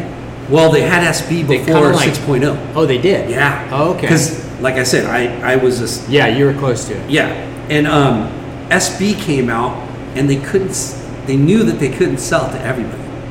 You know. Yeah. Because it's if they pour it out, then it Wasn't gone. cool. The core. It wouldn't done. be cool. Yeah. So they, They accomplished balance. You know, the top of the pyramid, right? It's a pyramid thing, right? Your influencer shops, your your influencer kids. The no money maker. Yeah, but they're the marketing. The top of the the marketing. pyramid is the marketing, and then down below is the mass market, right? Yeah. So they achieved that top market with SB, but they knew like they could sell to Cowtown, they could sell to all the best skate shops with SB, but you can't sell to Tilly's, you can't sell to Zumiez, you Yeah. can't sell to And they all Sun. want they And are that's where you're gonna begging make your for They money. want the swoosh, Yeah. right? And then they go, okay, well, hey, I can't give you this, but we have this, right? Yeah. Nike 6.0. And they did it. And they had retailers, Tilly's, Zumiez, PacSun carrying 6.0. And, and I'm just like, I'm sitting there as a competitor going, fuck, Yeah.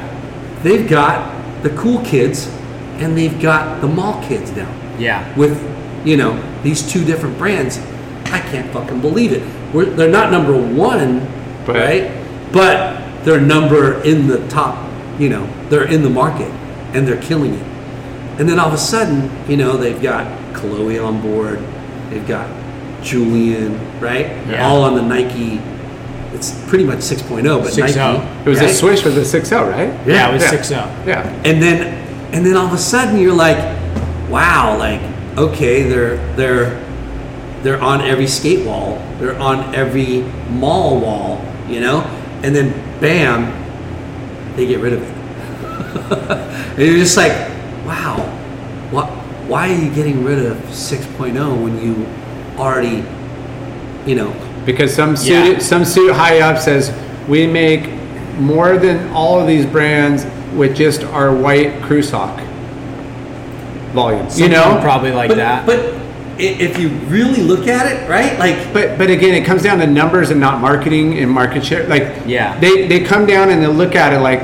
okay, how much are we spending in 6.0 and everything and all these activations and all these retail like commitments. People that work They're for like, us and- but all we could do is add another color in our crew sock. So we do black, navy, you know, gray, white. Like let's just add burgundy or whatever, and then that that one sock pays for. That's the way they they look at numbers and the way they, Yeah. you know. Yeah. it's, it's re- it was really Like- frustrating to see how they like went into the market, exploited it, and then got out. Well, it was Bad. It was really Sucks. frustrating for us that worked at Hurley because we were always kind of looking to Nike to go, hey, like, help us out with this. Like, we got this big idea. We want to like inject it with some cash and like blow it up. And it was like we never really got support for a number of years. And again, I wasn't involved in these conversations, so I don't know exactly how they went. But for one reason or another, we ran on our own P and L like for a long time, and it didn't change until I think when we started talking about like, hey, you know, six O's in in there, like they're making board shorts and T-shirts, like we're competing against you guys to like get market share Yeah. which is like didn't make any sense to us. And then so that was really frustrating. And then finally i think we always did better than them and it was because we were so resourceful you know they had all the money and they could throw big dollars at things but they didn't have the authenticity Yeah. so we had the authenticity and the roots and the core and we just knew what to do because of that authenticity Yeah. and so when we spent a dollar we stretched it to go to ten dollars you know when they spent ten dollars it was like they spent two Yeah. and so That's a good point to So at talk a certain about. point in time, But honestly, though, they established, they paid to get in the market, established it. It's like, to me, it's like, like car companies, right? They have different models, right? It's just like that. Like Nike had different models, Hurley and 6.0. yeah. Like, there's, I know what you're saying is like, But for sure, we've heard that before like yeah you know like they did they they they looked at the numbers and they said they they could just make money without it but Yeah. in all reality like nike Yeah. is nike in tilly's is nike you know what i mean like how, how much is nike there but if they had 6.0 too Yeah. you know what i mean like for all the core retailers, you know, and again, looking at the big picture, it's like these big businesses, they'd rather do $16 million with three accounts than 3 million with 300 accounts because of the head, you know, oh, like, yeah. there, there, there's so many different, like, but, ways they look at it. Yeah. You know, where they're like, in reality though that's not what we're talking about no, but I'm just saying, like, coming, you know, you're talking about, like, Yeah. you know, how they come down and make rash decisions where you got something successful. Why would you cancel it? Yeah. You know, I'm just, I'm just throwing out like other, other I- ideas of why they would. I think when they pulled out, like I don't know what the numbers were for 6.0. I don't think it was doing very well, but they decided to pull out and say, "Hey, you know what? I think you know we were always like, hey, why wouldn't you just invest in us? Yeah. We know what we're doing. Yeah. Our our books, we're in the green here, and you guys are like in the negative. Like, just give us a little more, and we're gonna grow this like way better. You know? yeah So finally, when they said, okay, we're going to pull out and we're going to give you all these resources, Yeah. you know, you're going to take the team and stuff. And it kind of came at a funny time because we were about to like sign John John, you know, that was our, our, since I had worked there, you know, we had like Rob Machado was on the team, Timmy Curran, we signed Yadin, Jeff, this was before Pat worked there, I think. Jeff's, uh, Jeff signed Yadin to the team. That was our first like bigger like International guy? newcomer, Yeah. dude that we like brought on that was new. And then when Pat got there, it was like we you know we picked up like Simpo and Ace Buchan, and we had like a little more variety of like younger guys on the tour, and it was it was rad. Like we had a cool presence, and everyone was super down for the brand. You know, they like bled for us. Um, and that kind of all just stems from like Bob and how cool he is, and like Yeah. he, you know, through that like Pat was that way, and I tried to be that way, and um, and then anyway we we like went through this roster and we were like, oh, we should like Dane Reynolds, you know, like they were wanting to get Dane really bad for a while, and we were kind of like throwing that one around, like yeah, that'd be insane, like he's the man, and John John's name was on a list, and we were just like yeah, like I was, I was like, dude, John John's so good. He's a freak, you know. And this was maybe right before he went like nuclear, like with how gnarly he was.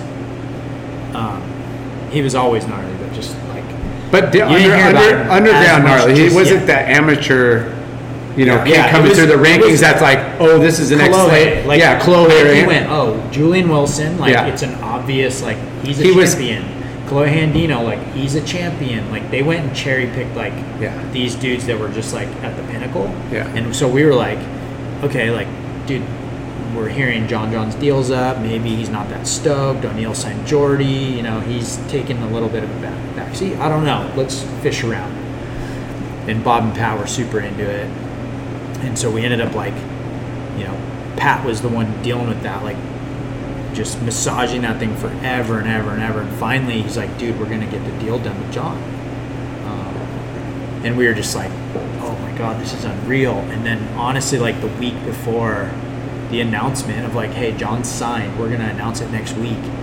They go, hey, we're pull- Nike, we're pulling out of surf, and They're getting you're gonna take all these people, and we're like, Which is the What? whole Nike 6.0 Like- team. yeah, which Like- is like, I mean, dude, there was a laundry list of like insane people, like Carissa Moore. Like Yeah. we didn't we didn't really have like Michelle, surfers Mich- Michelle. Bourez. Yeah, Alejo Muniz, Michelle Oh, Alejo? Bourez, Yeah, oh, yeah, he was gnarly. Wilson, Filipe Toledo, like he was super young, but he was crazy good. What- Lakey Peterson, uh, that third uh, Laura Enever for them. That third stab uh, video, how surfers get paid. They showed that video. Yeah, I haven't watched it yet, but I need Bro, to go you gotta watch, watch it, dude. it. I heard it's good. I, I watched the first version, and yeah, it's it's pretty entertaining. It's insane. Yeah. But they show the they were you guys were in Hawaii when that happened, right? And they had like a Hurley like get together with all the you know Yeah, there was maybe like multiple that kind of went on at the same time. Yeah. Like because there were so many people.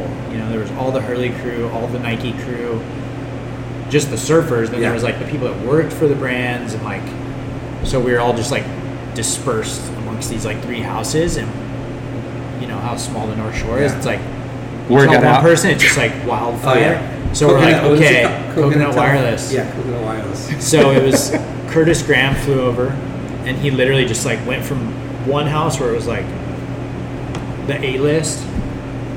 Tell them. I think Pat was maybe went to John John's, told him first. This is what's gonna happen. Like Yeah. you're still signed on. Like you're you're our guy. You know. Like, Yeah. So then to Julian's place, like Kolohe, you know, the team house, Such like all these The little heaviest places. roster, Dude. ever. Yeah, you went from a heavy roster to the heaviest roster. Heaviest roster ever. Yeah, it was it was pretty nuts, dude. It's uh I still can't even believe it. And obviously like there was people that like And again, we we love the fact that surfers got paid Yeah. and made money. But like Oh, Linda yeah. said, the vacuum of like, you know, these other brands, whether it's Rip Curl or Quiksilver, or Billabong or X, Y, and Yeah. Z, now have to Like- compete with that. They, they've done You know? amazing. Yeah. They've done amazing things to elevate the presentation of s- our cultures, right? But then, like, once they kind of feel like, oh, the shiny new toy is not as shiny anymore, you know, and then they leave, and you're like, what the fuck? Like, what? Yeah. Like wh- another thing that pissed me off. I'm sorry to vent, but DVS shoes. You know skate park at Tampa, right? Yeah. Tampa Pro, Tampa, Tampa, Pro, Am. Tampa Am. Yeah. DVS was a sponsor, main sponsor of that contest, and they paid like, I think we they paid like 60k a year to be the title sponsor of that event. SB comes along, you know, and says, "Hey, we're going to sponsor that event, or we can sponsor that event." Yeah, well double. Money talks.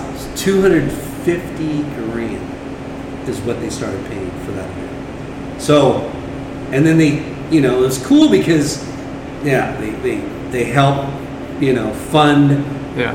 a lot of uh, re- and innovation and, and blah blah blah. Yeah. But you know, and, and that lasts for however long. And do we talk about Tampa Pro or Tampa Am right now? Not really. Yeah. yeah. You know. So, I mean, it was, you know, the the U.S. Open is a perfect example of like they got really into it, and instead of like, hey, let's just rent all this space out on the beach to like recoup some of the investment, they're like, no, we want to own it all. We want to say who's allowed in here and who's not, and like Yeah. we don't want Yeah. IMG to go sell this to like Joe Schmo's hot dog stand because we want it to feel premium. Yeah. You know, and Yeah, it- you can't control when you sub it out. Like, It- you know. that one stuck around to remain that way for a while, which is cool. It's it definitely feels like a it's a lot more elevated than it got to for a point in time.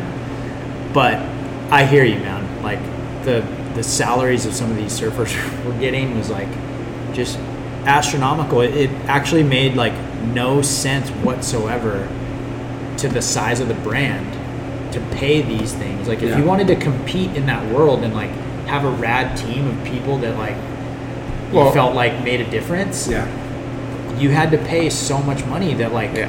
You couldn't even like then market them sometimes if you you know if you didn't have Well- a really good plan of like because that was the magazines too then you're like okay we have julian wilson and he costs x and now we have to pay the surf magazines to like put his picture in our ad and pay this photographer and pay that like you're just kind of like bleeding money everywhere to go hey we need to make sure everyone knows that julian wilson rides for hurley Yeah.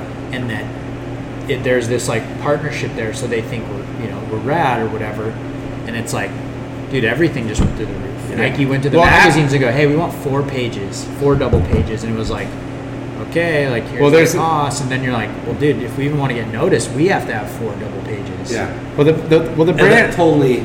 yeah you just like started doing stuff because you're Yeah. like oh i have to keep up with It's the like the trade shows joneses at trade shows at ASR. Yeah. i gotta keep Keeping up with the joneses Yeah. For sure, but but most brands run if they want to be you know fiscally responsible. Is like okay, this is what we spend in marketing, and it's X percentage of our you know gross sales, or you know you know like, and then this is what we spend in R and D, and this is what we spend in you know uh, you know new whatever the how they break it up. Like marketing is by far the biggest expense yes you know. But but you you what are you doing over here? Lights are you strobing? But uh, you know that conditioned percentage, which was norm, got just blown out. You Yeah. know, well for the size of our business at, at hurley yeah, we were spending like I don't even know how many ten times more than we probably should have. Yeah. You know, a healthy business does that. They go, hey, marketing should be X percent. This should be that percent. for sure. And they they, just went, hey, don't worry about that. Be the best. Be known as the best. And But but a lot of that, uh, but a lot of that budget in a couple years. Yeah, but a lot of that budget you gotta you gotta put towards retail, you know, and fixtures and windows Yeah. and, and like you said, magazine ads and you know travel and Yeah. you know like there's that that pie gets divvied up pretty quick and a lot of it was like Yeah. salaries. Well, they did. I mean, we had the salaries, but we had all the store, you know, stuff, build outs, and like, where's the best retailers? Like, okay, Hurley's gonna like own that Yeah. store, you know. And that so was a big budget, because a we know of those things too. They went into the retail world as far as like striking like yeah, substantial like agreements and deals. yeah, to- and it was it was great. I mean, the perception was that Hurley was like Dominant. dominating, you know, Yeah. and it was great. It was awesome, and I think where things like really started to get like a struggle for us was there's there's a lot of these systems, and it probably goes back to your point that you were making, Jay, about why they make decisions they make to go, hey, we don't need this brand, we can make a sock, and it can profit as much as this entire expense of a brand. and that and do. that's default by big So they went- brands that are disconnected with what you're really trying to build long term yeah. investment. so there's these these systems that they have in in like how they get product made and how where they get it made and they're so big you know they have to like have special factories to where it's like all labor laws and this like Nike can't afford to be you know like sweatshops and things Yeah, like that yeah. and so you know the surf industry it's small and there's a lot of brands that just like like yeah dude the guy down here makes t-shirts and we get some made over there and he's our Yeah. friend and he's cool is his place get an A plus when he's on the the guys that come check? Like, Yeah. No, probably not. But like we love him and he's cool. He's one of Yeah. our buddies. And it was like, hey, He we can't pass. we can't do that anymore. yeah. You know. And I no think, bro deals, no like back end, no, like it's all it really just by the book. because Hurley was like such a big a big account for one of those like t-shirt brands to have. Like there was some some of these t-shirt printing companies that went out of business because we said, "Hey, we can't do business with you anymore." Yeah. Because when Nike really got involved, it was Yeah. like, "Hey, we got to shift you to this guy," and it was like way less efficient for us, yeah. you know. And so all these like things that we like had to fall into their system. The system, back end shit. sort of like it didn't the back make end sense fall- for us, yeah, and it was just that like So, we've We've given thing too much again, where it's like Yeah. airtime on Nike now. Yeah. So let's. hey, so yeah. so but Back you guys Gilly. sign, no, you sign John John and you become his handler, kind of, right? Yeah, so actually, right out of the gate, so Sean Ward was working at O'Neill, and when John came over, Sean came over as well. Mm-hmm. And so Sean was just like John's guy. Yeah. You know, I was kind of like looking after everyone else on the team. Okay. From like Kolohe, Julian, Carissa, Lakey, Michelle Bourez, Alejo Muniz, Miguel Pupo, Yadin Yeah. Nicol, Brett Simpson, like Ace Buchan. Did We, we had, I think, at one point in time, we had 13 men on the tour of the 34. That's so whatever. heavy. 13 were hurt. Right? Yeah. And I mean, dude, it was in the Like days. the, the, the drama within. yeah, the like drama, certain like- people wouldn't stay with certain people, and it was just like, you know, it's Hey, we got a we got a we got a Hurley house over here. It's like, well, I'm not staying there because I don't want you know. No, like, stay yeah, there. It turned into like, you know, I'm who I am. so I don't want was, to stay there. I was still like more regionally focused with everything within the U.S. You know, I was doing these like tours across the U.S. and um, we'd sponsor Kai Neville's film and tour that across the U.S. and show it all over the place. And I was like leading that kind of stuff. And when we brought everyone in, it was like, hey, Brandon, we want you to like go on the tour. Like that's where our money's at. They're traveling around all these events. Like we want you to do that and help us leverage in all these like regions across the world where we want to own it. And so I was like, rad. Wow. Okay, I'm, I'm got in. tour. Like, this guy made the tour. yeah, I made So the is tour. that- no pressure. Was that um, after the 6.0 team went to Yes. you guys? Okay. Yeah. So that was like immediately 13 following that. male, that was, five that was female. like leading into Pipe that year. They announced that, and then the next year was like, hey, that's like you're gonna go to Snapper, and like we're gonna have a plan of like what are we doing there. And so How fucking psyched were you? yeah, I was so excited, man. It was um, because uh, you know it's such a smart like way to look at it. It's like okay, we know Snapper's a Quiksilver event, but you got 13 of the best you know athletes on the planet are all on a Hurley. Like, how do we make an impact in that area, right? Like, Like Yeah. how? even though and like, just like you know the guys on tour it's different than a regional pro surfer who's kind of like a free surfer Yeah. they if you call them and you're like hey man we need you to go do this thing for a week it's it's a little easier to maybe get their time sometimes because Yeah. they're going oh i don't really have a schedule i'm free free surfer and uh the guys on tour they're like dude i spend nine months of the year on the road Yeah. and barely see my family sometimes and like when i get to be home for like a week between 12 hour flight to this next place like dude i don't have time to like Yeah. drive an hour away and do this thing for you like you know so we were going hey let's make it easy on them like you know because of being a part of nike they were like hey we want champions. We want the guy on the podium with the gold medal number one in the world. Who is it? You know? And we're like hey it's john john julian kolohe filipe. Yeah. like you know these are these are the guys right now that are going to be that guy, the world champions. Carissa They- moore yeah. you know, and, and Lakey, we had so many that it was like we were just kind of like sitting back laughing, like, hey, we're just gonna show up, they're gonna win everything, and we're just gonna like hang our hat up, and it's sweet. So we kind of like took another approach to it, where Pat was like, hey, what can we do there to like make the, make it better for them than it is for anyone else that's there at that contest? Like, how do we improve it? You're a team riders. Yeah, and so we went okay. At the, all the events, like usually there's like a volunteer, like physical therapist or like chiropractor or something down at the event that'll like work on you. And, and WSL has like some great people in certain regions. Yeah. But then it was always like spotty. They'd have like a different guy here or there. And one year you'd go back and see someone else. So we were like, hey, let's just bring these guys that we know that are the best at what they do Tim Brown, Mark Kazuki, Terry Romine and make a program where like they travel with us. So at every event, we have one of these guys Yeah. and they work on the Hurley team. And, And- so our guys started getting like consistent work. Um, we started doing like there wasn't a chef Yeah. at each stop, there was like, hey, there's this restaurant that makes insane food. It's like organic or whatever the spiel was, fresh juices. We got a tab over there. Like you're welcome with your family to go over there and eat. Like so, I was yeah, more or less nutrition, in charge fitness. of like with a lot of help. Like I had, You're a concierge.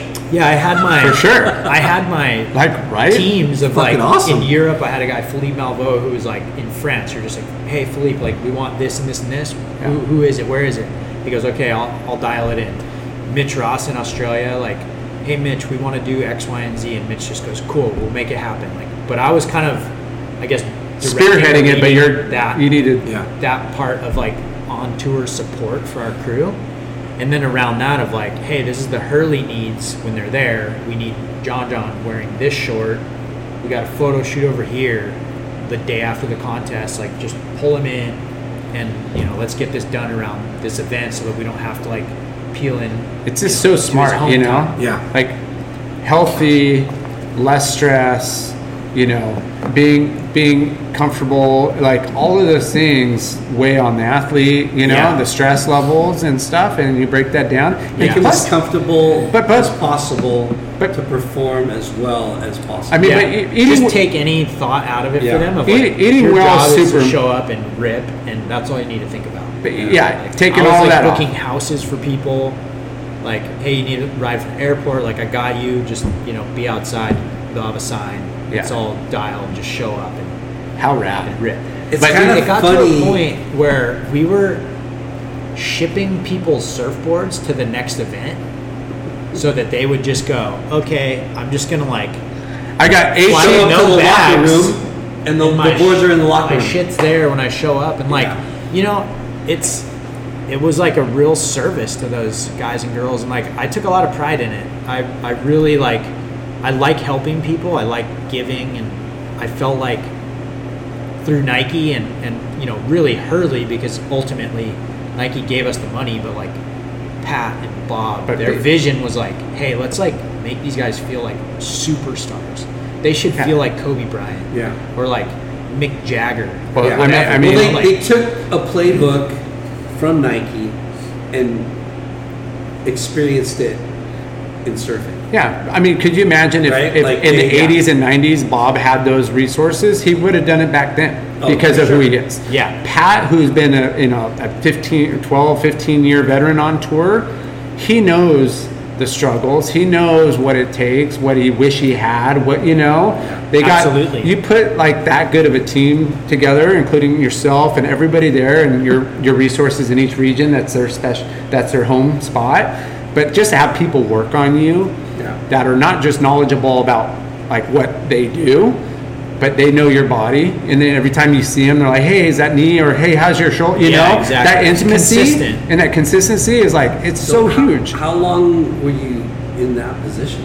Yeah, I did that for about ten years, Woo! where I was like This guy. on the road with the team full time, Traveling the world. traveling the world like um, you know nine months out of the year was like on the road. And sometimes you know there was a couple gaps of like a month where i'd be at home and then the, oh, there was most of the time where it was a week or 10 days or two weeks. So it's you know i never like i'm so lucky and so fortunate to like have got the experiences that i've gotten out of this. It's like I'm thankful that I see it as that. But there's a lot of things you sacrifice to to go do that. You Oh, know? yeah. And and you know, that's just me. And then you're talking about the surfers that they're at home and they're like, hey, if I want to show up ready to win at this next event, like I need to be in the gym, I need to be doing this, I need to do that.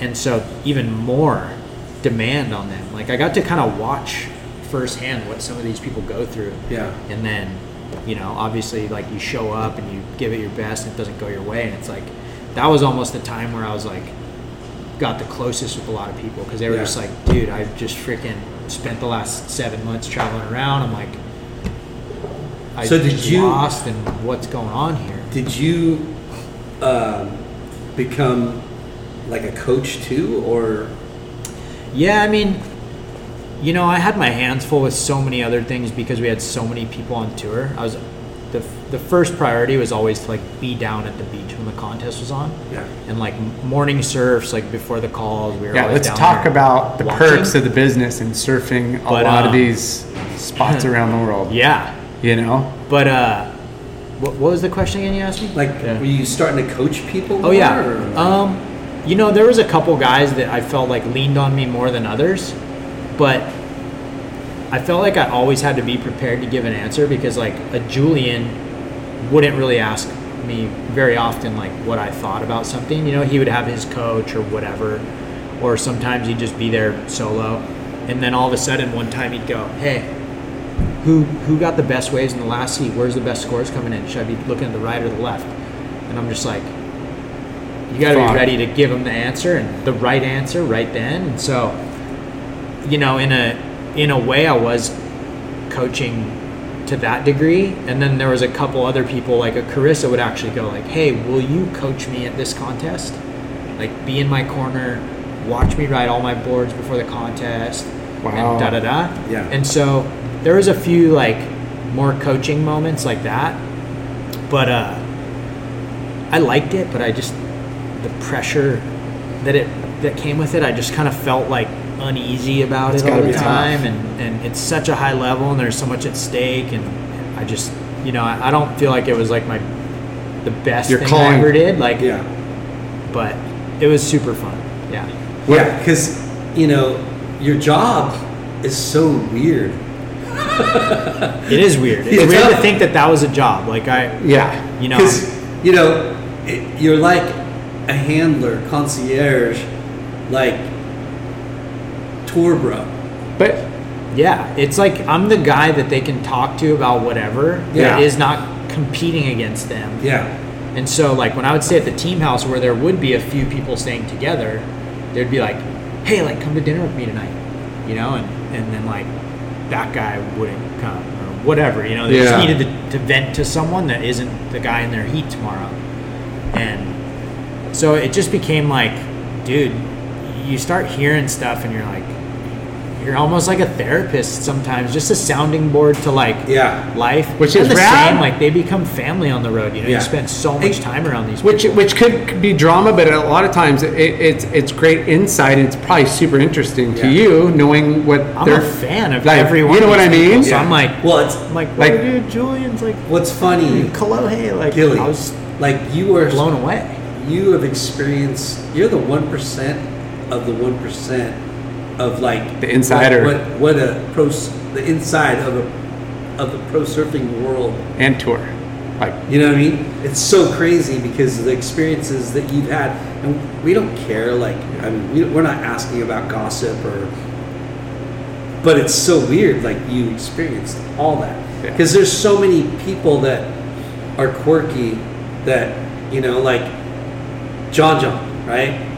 He's a quirky dude right he's a fucking freak in nature but he's also a nice good person but he's a freak in nature Yeah. right and and he likes to keep his circle pretty tight, you know, and and it uh it feels really special when you get invited in. Yeah. and, and you're like, whoa, like he's telling me about personal things Yeah. that he doesn't tell a lot of people. yeah and yeah, it's it was rad to like be that close to that much success too. Like And those greatness. those people were winning. like every event was like, you know, if they if we didn't have like three or four surfers on fi- in the quarterfinals, it was like, damn, that event was horrible. yeah Yeah. You know, and, Which and is really- typically it was like so we're getting a win. Yeah. Like between Carissa and that's the Vicky, expectations, And, like- but that's also the reality. So you're like conditioned, but you know you also got to, yeah, you got to. You're going to have fallout. You know, some people don't perform, or Yeah, you a know, lot of matchups. You're, got a lot more success than you've been fallout, but still, you've been on the beach on site of some of the most amazing triumphant wins and Yeah. yeah. of pipeline australia portugal like what what things come to mind when we when you go fuck I So glad I witnessed I was that. there Yeah. for Yeah. that I mean, pipe Gosh, obviously. there's right? a lot of things that I saw that I'm I will never ever forget. Um, when Kelly surfed against Andy in the final at Pipe, that was like the wildest surf contest ever. It was so wait the- you were at the I was I was on the beach that year. Yeah. And that was nuts. That was What, just Andy like- won, right? Andy won. Yeah. Won the world title. It was for the world title and like everything. That was insane. Um, holy shit what year was it that Chopu was was bombing? 2014. that was The Code Red? It wasn't Code Red, but it was like One of the other it big was ones? really John John big. versus Kelly. John John versus Kelly in the semis. and Kelly won. and Kelly won that heat. I mean, John John Lost the probably won the heat in my opinion, but then Kelly Had an won extra the heat score. and went into the final against Gabe, and Gabe won the event. Yeah. but remember some of the waves that were ridden in that Oh my? God. And so I You're in the water. I was there, and not only that, I'd never really driven a jet ski, but Dino Andino went, "Hey, Kolohe's heat's gonna surf. Like, jump on this ski and drive it, so I can go over here and watch." And I was like, "Dude, I don't know how to drive a jet ski." I'm in the channel at Chopu, just like, like, "Oh my god!" And there's freaking sets coming out of nowhere, and and there's just hundreds of boats. hundreds of boats. It's the scariest thing of all time. But I pulled it and like learned how to drive a ski, and now I'm like, you know, somewhat comfortable on doing that. And, but uh, but that whole event, like I remember Simpo was there during that event. Like I remember screaming at him in the channel one time. I was always you know caddying So for our surfers in the channel. Yeah. And so you're, dude, Chopu is one of the ones where you're You could actually be in the water. You could be you- just so like, close. The door right there is like where they're taking off, and you know you see their expression on their face when a wave comes, and it's just like the whole channel's lighting up Raimana and screaming and go and just this It's inverted gladiators. drop and like it is. It is. It's It's, a a good Colosseum. Owen Wright and, Yeah, and Kai definitely. Otton and probably Wilko. I mean, everyone that year got psycho ones, but those guys got some humongous waves. for ten fucking years. Yeah. So where w- With surf? Mick, the the shark uh, You were there too? with Mick. Yeah, I was on the beach and like I, I remember seeing it and I thought like a pod of dolphins were like running into him Yeah. because there was multiple like A lot of ocean You saw the you saw the like the dorsal fin and the tail like kind of Yeah. bumping. I was like, It was a big ass going on? shark. And then the wave Huge. came and he like went under and uh, I, we were all like, was there a gas? a shark, dude. Was there a Like, gasp on the beach? Dead. You know, Yeah. we were just like tripping out, and then he got on the ski and got into the beach, and he went around, dude, and like went into the athlete area where it was kind of closed off to the public, but he hugged every single person in there. Yeah. If he knew him or didn't, like came up and just gave him a hug, was crying, and just like with Yeah. the next guy and hugged him, and just it was so surreal. And Julian was in that final. Julian paddled to. Julian like paddled Yeah, two. he's a freaking animal. like Yeah. It was nuts. On the beach. I mean, I, I could just imagine like the, the you know what the fuck's going on? the gasp of like what the what's you know like Yeah. all the chatter that's going on and then you see the shark and then the wave comes up and you can't see Mick and you're like oh my god like you said he's dead he's fucking dead Yeah. and then and then you see Julian paddling across to try to go to him right Yeah. and, you're just and, like I think Mick's leash broke, so he was like swimming, and we're just like, well, he's moving, like he doesn't have a leg though for sure. And then the jet ski got him, and he got on, and we're like, okay, well, he's got two legs, but like he's guaranteed thrashed. And then he got in, like not a scratch. Fucking it was so pretty so. Chopu Fanning incident I mean, gosh, dude. pipe. You were fucking there. Yeah, Kelly versus when- Andy for the title was really crazy. and that was like early. That was a long. That was the. yeah, long, that was the oldest. Yeah, that was probably even before like we got all the Nike people on the Yeah. team. Um, Jeez, I, I wish my memory was better, but Dude, there was so many good let's ones. talk about your surf sessions. Fuck these pro guys that like you know like winning all this shit. I want to talk about Gilly getting screaming waves at JB Let's and the best right. I want to Yeah. hear about like Well, you know, that's everyone's first question when they I'd come back from anywhere like, "Oh my god, I was the waves working. were pumping like how many good waves did you get?" And come on. when you if you think about it and you go, "Okay, there's the best women in the world there, yeah. surfers, the best male surfers in the world, like the best in the whole world. They're all there and they're all surfing. So when I paddle out, Yeah. I'm not really getting many waves. And especially when it's like an event day or a potential like the surf before the call gets made, it's like I'm on the beach, dude. That's I'm, why I I'm hate watching everyone rip. Strider so much And it's because he gets the waves in between the heats and in the Yeah, downtime. yeah. Like that Strider guy has it. That guy's pulling into like so many good ones in yeah, between. he has a good little system going. For you got sure. to yeah. You're you're there But, to support um, the athletes, so you got to be like before the event, you're not surfing. You know, like and, and I was late I was days. pretty close to like. I mean, I was really, really close to a couple of the surfers on the team, and, and others not as close. But I had a great relationship with everyone. I'd like to think. Yeah. But um, you know, you always hear them saying like, "Oh, so and so is like coaches out there in the morning before the comp, like dropping in on the set of the day," and it's just like, yeah, that's annoying, dude. Everyone's here to Yeah. like watch what you guys are gonna do, and then they're out there like getting in your way or taking waves, and Yeah. I was just like, dude, I don't want to be that guy. So I tried to keep it to a minimum, but yeah, there was definitely some lay days. That year at Chopu, actually, there was a few days in lead up to the event where guys weren't surfing because they knew it was just going to be code redding in a couple days, and so it was three foot. And after the morning surf, when everyone kind of surfed before the sun was really out, at like 9 30, 10 o'clock, it would just go like, I mean, when I say no one, I don't mean a few guys. I mean literally not one person. Wow. And like four foot, perfect chopu, not a breath of wind.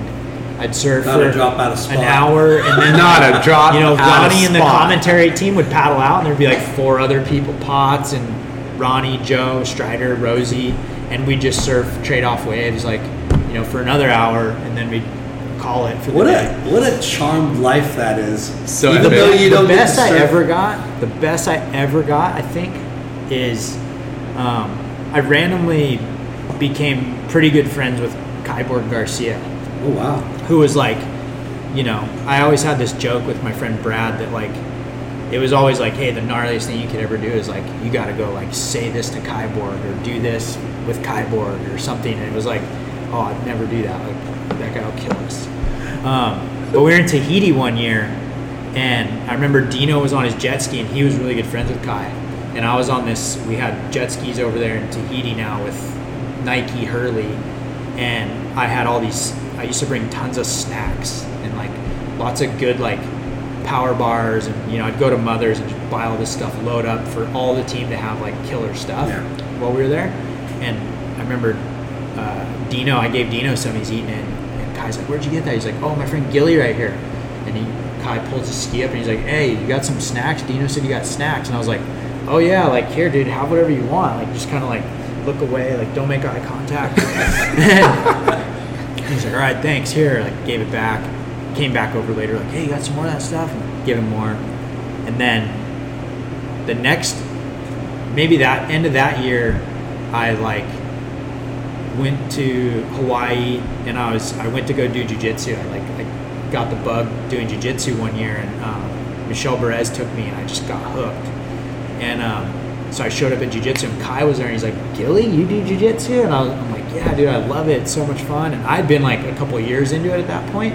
So I think I like had a blue belt and and he was just like, whoa, that's so cool. And then the next day I like I went to the church or whatever on Sunday and I walk in and like Kai was sitting there and he's just like, what the heck? So we kind of like kept having these like meetings, little like little run-ins. Yeah, little run-ins, and so it was it was really cool. Anyway, because of all that connection, we kind of like started texting each other and, and calling, just checking in, and, and always just kind of like encouraging each other. And uh, The most menacing North This- Shore yeah, Kauai I guy know. I was ever. like, at one time my phone buzzed and it was Kai, and Brad was like, "Why did Kai Borg just text you?" And I'm like, "Dude, he texts me like every day. Like, you know, it's crazy. I don't know, We're bros. But uh, we're in Fiji one year. Uh, for you want to talk shit? I got my backup Yeah. boy the over Fiji here. Pro, and and every morning Kai would be like, he was doing water patrol there, so he's like, he's like, hey Gilly, like, you could wait for the boat that's gonna go out at nine, or jump on my ski and let's go for like super early, and we'll zip out there and surf before anyone gets there. And so I'm like, all right, it's on. So we were doing that. I was jumping on with Kai. We'd get out there, we'd surf a bunch, like laughing, no one out. And A power bar year. into uh, just a tight. What, little- that was another what year a power bar can do for the rest of your life. the waves got really big and Cloudbreak was like firing. You know, everyone's out surfing Cloudbreak, and restaurants is like five foot perfect. perfect. And the contest was still going on, and I think the way it worked on Tavarua was the surfers had to pay for the first week like no matter what, if even if they lost day one, they had to pay for the stay first week.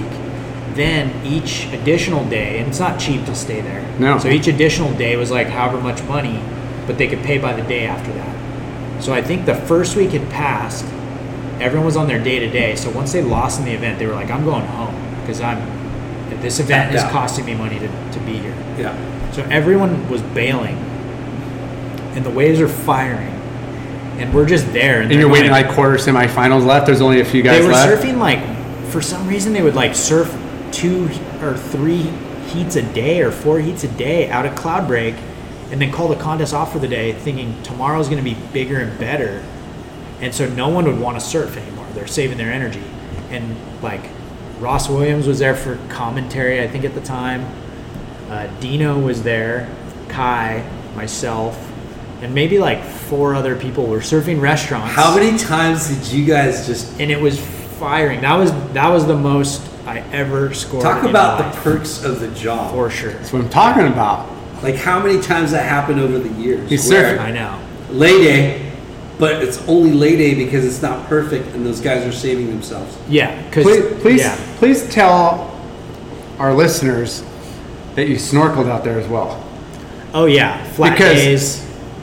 It's one thing to surf restaurants and it's that perfect and you don't even think about what's under except like you don't want to land on a coral head. And then when you go and snorkel Yeah. out there, you're like, what the fuck am I surfing over? Like Nemo land. Like this is like Yeah. the craziest like reef. Most beautiful. It's it's just spectacular. Like Yeah, it's just it's where I've never dude. seen it. Like the colors and everything. Yeah, I never But that's imagined like- like, doing any of the stuff I've got to do.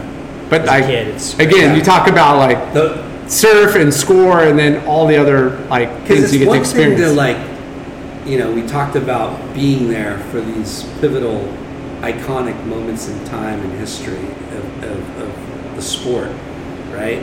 Like watching these, the greatest surfers of all time Battle it out. battle it out and just like, like those tens at Chopu and and Kelly getting beat by Andy in the final Yeah. with waves that were pumping, right? Yeah. And then and then learning like, oh yeah, you know these guys, you know the contest is on hold. It's a lay day. Everyone's resting, saving themselves for the next day. But then you and commentary get to fucking oh Yeah, they're on the they're sitting in their Yeah. cabanas. We're fucking pulling in on four to six feet perfection. yeah. Throw a video camera at these guys. Yeah. right. yeah, I wish. I wish. Um, yeah. No, man, we had I had a lot of days that I should have taken advantage of it a little more. But like I said, I, I never wanted to be that guy that someone called that needed something and I wasn't there because I was off surfing and like Yeah. doing a you know a three hour like mission. Which is why you're, you've had the success in the But- in the you would, know. I would have never lasted. I, no, I think it was I had like a perfect balance. He would have 'cause- crashed on the jet ski and gone over the falls. Yeah, I mean, I, dude, I, I love Kai, this is my last power bar. Don't get me wrong, but I really He's love. down and down over here. This guy. Dry talking with his big fucking surfers? Yeah. fucking nerds. Get out of my way. No, but I mean, we just, I mean, again, you know, as, as we've known you as long as we have and we follow what you've done and we're just like, dude, we're so stoked that you got to. We're to jealous, live- Yeah, for for, sure. sure. You know? So, But okay, just, you did that for 10 years. Yeah, Dude, we're, we're on three hours. I know this is long. We might have to snip around a few dead spots. yeah, well, I mean, so dead parts. I know. no, not even. So- but you did that and then like Hurley obviously was, you know, coming to an, Yeah, we'll do a big fast forward. Yeah. Um, obviously, like, you know, there was a lot of rumors Nike was selling the, the brand, and um, the Hurley family was really trying to get the brand back. which Yeah. is Um, such a bummer. and they had like a great group That of people that it. wanted to help them do that. And I, I don't know exactly how it went down but i just i think i guess these you know blue star alliance guys came in over the top with like a, a lot of money and just went hey this is what we got and that's you know what we're doing. And so nike went that route. Um, and pretty much right out of the gates they they laid off like 75 plus percent of the company. Um, I was there still, but like, you know, our, our marketing team was probably about 30 people that Phew. did, you know, it, from where we were when I first started to that, like, there was so much change just in the way that business was done Yeah. you know the digital age was like huge and people were direct to consumer and like that was a massive thing and there's a team of people that did all that shooting product and getting it online and a sales team and people that ordered the product for the website and all these different things. You know we probably had 35 employees and then some contractors that worked in marketing and they let every one of them go except for maybe six of us and then they kept the six of us for another few weeks and then let three of them go and kept myself a girl named rihanna batista who had been at the brand probably longer than me um, and then uh, a young guy james giordano um, so it was just Tony the three G's of kid. us yeah Yeah. yeah geo um, it was just the three of us and we were just like dude this is impossible. Like, Yeah. you know, we got this mountain, we got this mountain to climb with no resources. They didn't want to fund anything. They didn't want to help us like get things done. They, the level of expectation was, hey, we have this website and we need to put all this stuff there. And I'm just like, I, I never did that. I don't know how to do that. I'm not a graphic designer. So there was a lot of challenges like that for the first few months. Um, aside from that, my main job at that point, I guess, was they fired a lot of athletes. You know, any contract they could get out of, they got right out of it. Uh, if they could give zero days warning, they did.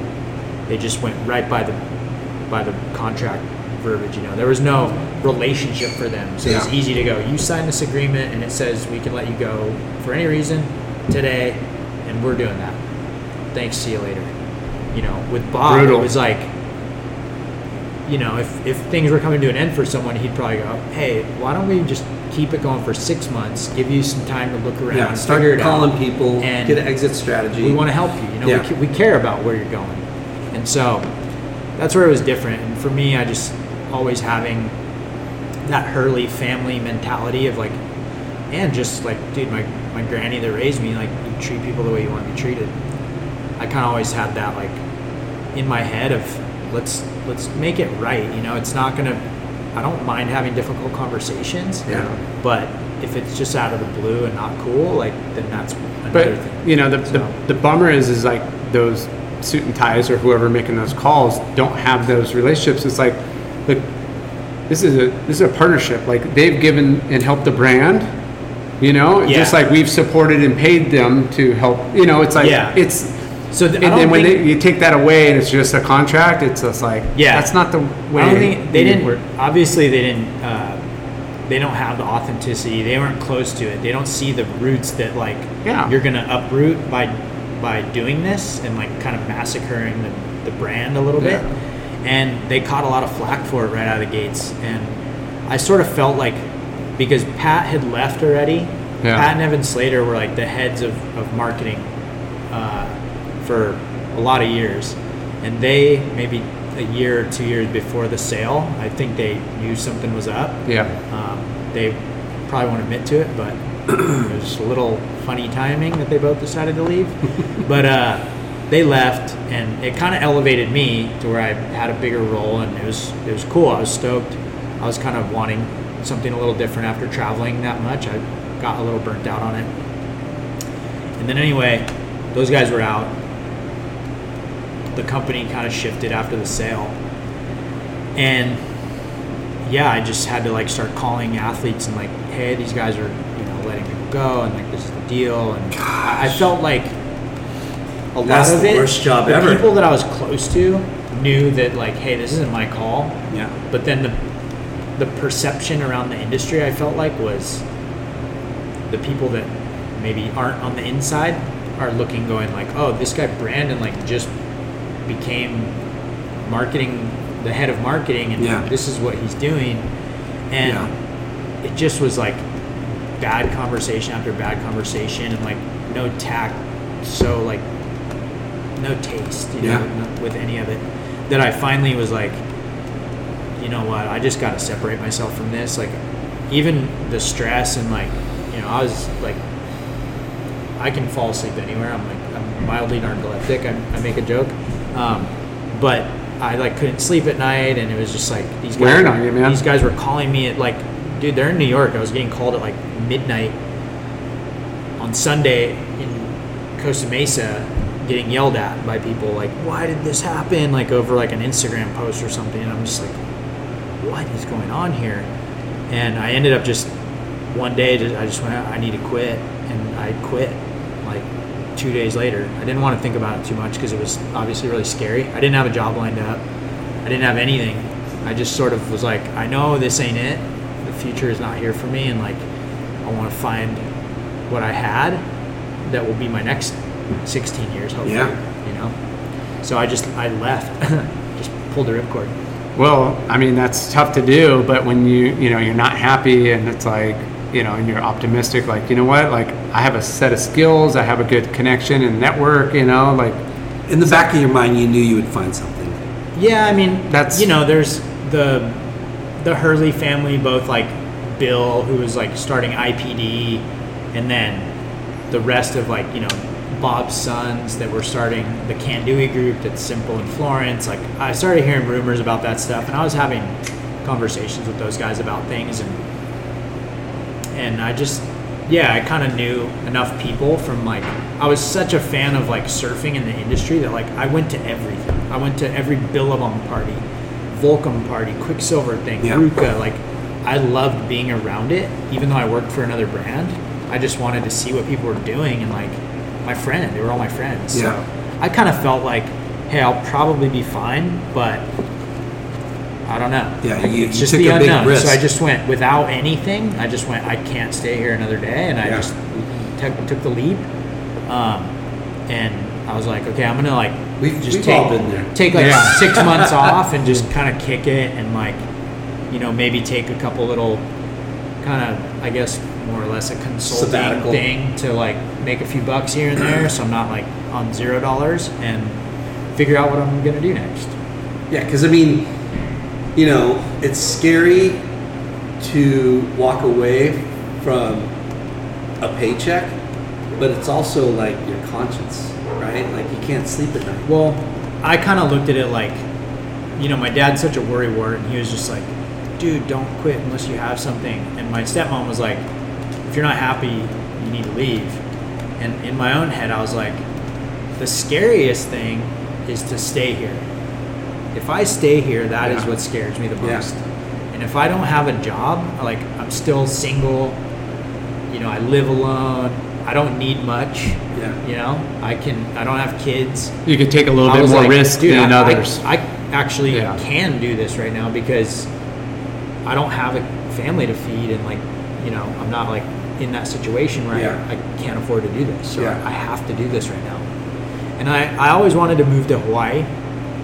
Like for a long time, I tried to convince Pat to let me do that. And I, when I left, I just went, okay, I'm going to move to Hawaii. And so my first thing was I text Kai and I said, hey, I'm thinking about moving to Oahu for a little while I'll bring snacks.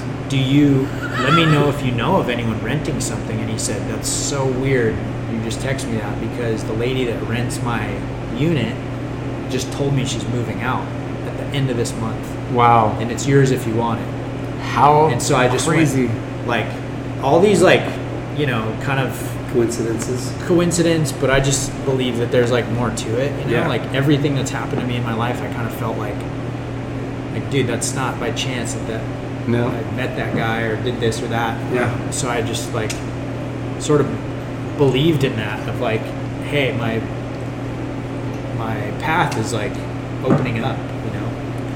Um, It's pretty spiritual, like you know, God's opening doors, and like other ones are shutting, and these ones are opening. Like, let's go. You know, feels right. Yep. And so I went, and I, I had a couple other like crazy uh, things I was sending to friends that like, like man, I'm struggling with this decision. I, I'm nervous to move to Hawaii. I've never like moved out of state before, and they were like, oh well, you know, like check, you know, read this and check this out, and like all these like weird scriptures and stuff. And then the day I was going there, this friend of mine, I finally, I was like texting her like, I'm doing it. I'm getting on the plane right now." And she's like, "No way! Like, hey, read this thing I just read." She sent me like the exact same thing, like my pastor friend was sending me a year before, or like not a year, but like six Yeah. months before, like the day I was landing in Hawaii. And I was just like, "That's like meant to be." Yeah. You know, like this is all happening for a reason. Yeah. And, And it's good for change too, like to get you know Yeah. into like a cleansing You just and need somebody to tell you what you already know. yeah, exactly. You know? Yeah. Yeah. And I Like- I kind of felt like when uh, I left Hurley, I just I definitely was like in the routine of like, hey, I'd come to Outpost Kitchen or go to like Ipono Cafe and like see all the same people. And like, dude, what are you doing now? Like, where you at? And I'm like, yeah, I got nothing. Like, I think I kind of got burnt out and like maybe embarrassed or like just sort of like, like man, I feel like a, a loser or something. I don't know. It just felt it didn't feel good, and so I went. I need to just get out of town. I need to clear my head. I need to like figure out what I'm doing next because right now all I'm doing is like Explain the same yourself. thing I do every day. Change, you need to change need the scenery, change. but you also need to not have that weight of like Well, you know, like you said, like Yeah. people. I mean, Like- Orange County culture is very like, like, hey, like, what's your job? What do you, do you do? do? What do you- I- it's what- that vibe, and I kind of like. What do you mean you have nothing that going on? Like, like, like, dang man, this doesn't feel good, and I just went. I need to like remove myself from that thinking, and just sort of like retreat. And Hawaii was exactly that for me. It was like mental, physical, spiritual retreat of like I connected with some great friends that I've known for a long time out there and like made some insane new friends and like just got my head straight. Uh, you know, Kai was so cool and like looked after me so hard over there and took me like, you know, I said I was into jujitsu and he was taking me to jujitsu all the time and training with all these guys and showing me like so much stuff in that world and introducing me to all his friends and I just met some insane like rad people. what what's funny, Gilly, is like, uh, sorry to interrupt, but like, you've lived everywhere else but home. Yeah. You know? Yeah. yeah, it's Moving funny. to somewhere doesn't really mean anything because you've been Yeah. living.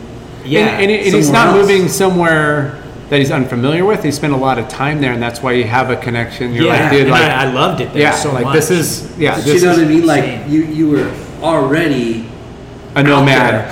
and and In a like, way. like I said earlier, like you needed confirmation and people to tell you what you already knew in your heart, right? Yeah. and knew in your mind. yeah. But you need that confirmation and validation from other people to go, hey, you're doing the right thing. You did the right thing. Like, Yeah, So totally. like feel good about it. and and sort of like the the physical and like mental like stress when I was still at Hurley towards the end. Like oh, I God. quit surfing. Like I was eating bad. I was just treating my body like really bad. Like- and like working Laura work stress, just like constantly computer body. Yeah. And finally, I went, okay, like this is not good for me. Yeah. So Hawaii was very like, I'm gonna like do me. I'm gonna train. I'm gonna try and eat healthy. That didn't go great because plate lunches are really good.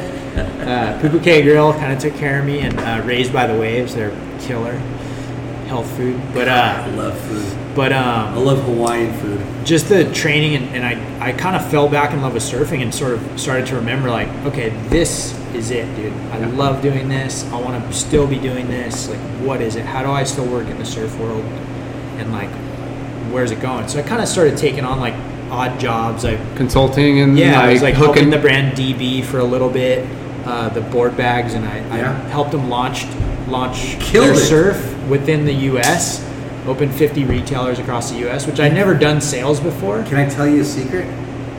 They hit me up.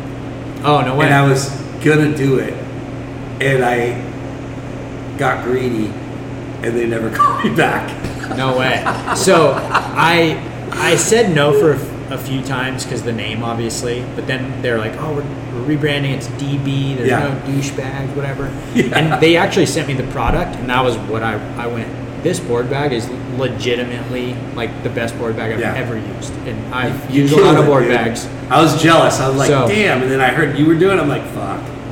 They're gonna kill it. Yeah, and that was cool. Like I spent a year helping those guys, and and really it was like helping myself because I never done sales. I never knew how to do any of that, but I had connections. Yeah. And I I went okay, like I can do way more than I even think I can do. Yeah. I don't have to just like go on the world tour and travel around with surfers. Like I I can Create other businesses in yeah. different ways. your, And your connections and your experience and your network is valuable. Yeah. You just need to tap into what it is that yeah, you know. And so around that same time, when I was like leaving Hurley, uh, Travis Ferré, like one of my really good friends, you know, he he founded What Youth, and that thing was super cool and had its like moment in the spotlight. And then leaving there, he kind of like took a little hiatus, and then finally um, developed what is Inherent Bummer. Love it. Yeah. And so I left Hurley and he, you know, we started talking and I was like trying to get him to like do something with me that I was like, hey, I have this idea and I want to like build this like culture around this and that. And like, he was going, well, it's funny because like I'm, I've started to do that and I'm doing this and that and like maybe not this, what you're talking about, but more of this. And I see the future for that. And so I was like, okay, well, like maybe there's something to this. And so he just started hitting me up like, hey, I have this job for a client. They want to, you know, create this series about these surfers and blah blah blah. Like, you know, you know all these people. Do you want to help me? I'll, you know, I'll pay you. So I started doing a bit of stuff with Travis, and as that Love it. started going on with Inherent Bummer, I just was like, this is fun. This feels like Hurley, like what it felt like in the beginning. Creative you know? and and stoking yeah, people Small out and team. putting out you know great content and Yeah, and just it felt like we are doing something our own, and it, it really does feel like very unique. It's different than any brand, what any other brand's doing. The the vision is like very much like like hey, you hit these like speed bumps and roadblocks in life, and sometimes you show up at the beach and it's on shore and shitty, but we're gonna Have a paddle out blast. anyway. yeah Like Like the day we surfed the other day. shoulder shrug, Yeah. like eh, whatever, we're surfing. it's kind of And- kind of like our podcast Lennon you know Yeah, right I mean, like that's a we're little just- bit of the I, I attitude saw behind it. Gilly in the parking lot in Northside the other day, and him and Travis paddled out. sick Yeah. Yeah. Yeah, so uh, we've been doing that, and you know, after a few months, Travis and I were just keeping in touch. I still had all these things going that I was like helping here and there and doing a bunch of different random stuff, and I didn't really know what I was doing yet. And then, You were doing stuff for H the board riders too. Yeah. right? yeah, Yeah. so I, I was the uh, I was on the board of directors. I still am for Huntington Board Riders Club, which is super rad. Like the community aspect of that is just like Meeting right up my alley. I love it. Super cool. Um, so I'm still super involved there. Even when I was in Hawaii, like I was jumping on to have phone calls about it and trying to kind of spread the word in Hawaii to the right people. Of like, hey, you guys should get this going. It's Yeah. insane, man. Yeah. Here's what we do, and you got, you'll love it. So it's a matter of time before that one sparks. Yeah. Um, but yeah, Travis was just like looking at the big picture and going, hey, like it was just him. You know, his wife's an amazing writer and she writes some stuff for the site here and there, um, and definitely like has like big vision uh, mindset. So she's rad and helps us. Eleanor's cool, and Travis was like, "Hey, what if you just became my partner in this, and like we could do kind of everything together? You know, I'll, I'll pull you into this and that, and like I'm working on X, Y, and Z. Like, do you, would you be into it?" And so we started talking about that, and I was like, "Man, I, this feels really good," you know, and just following that same like Follow your like heart. hey this door is opened and one of my best friends like like literally the first new friend i ever made when i moved to huntington beach was travis and he's like got this rad thing going and we have a lot of common ground of like what we want to do and where we think it can go and so i was like yeah let's do it so Fucking awesome. i jumped Yeah. into that yeah. You know that you guys sponsor the podcast, right? Yeah. Yeah. Okay. Just Yeah. making sure. i hear it in the intro Just Yeah. making sure. Um, What I mean, you're you know come full circle. You know, guy from Downey that like moves to HB. Well, you trying to do a wrap up here? Yeah, yeah. That's my yeah. job. Yeah.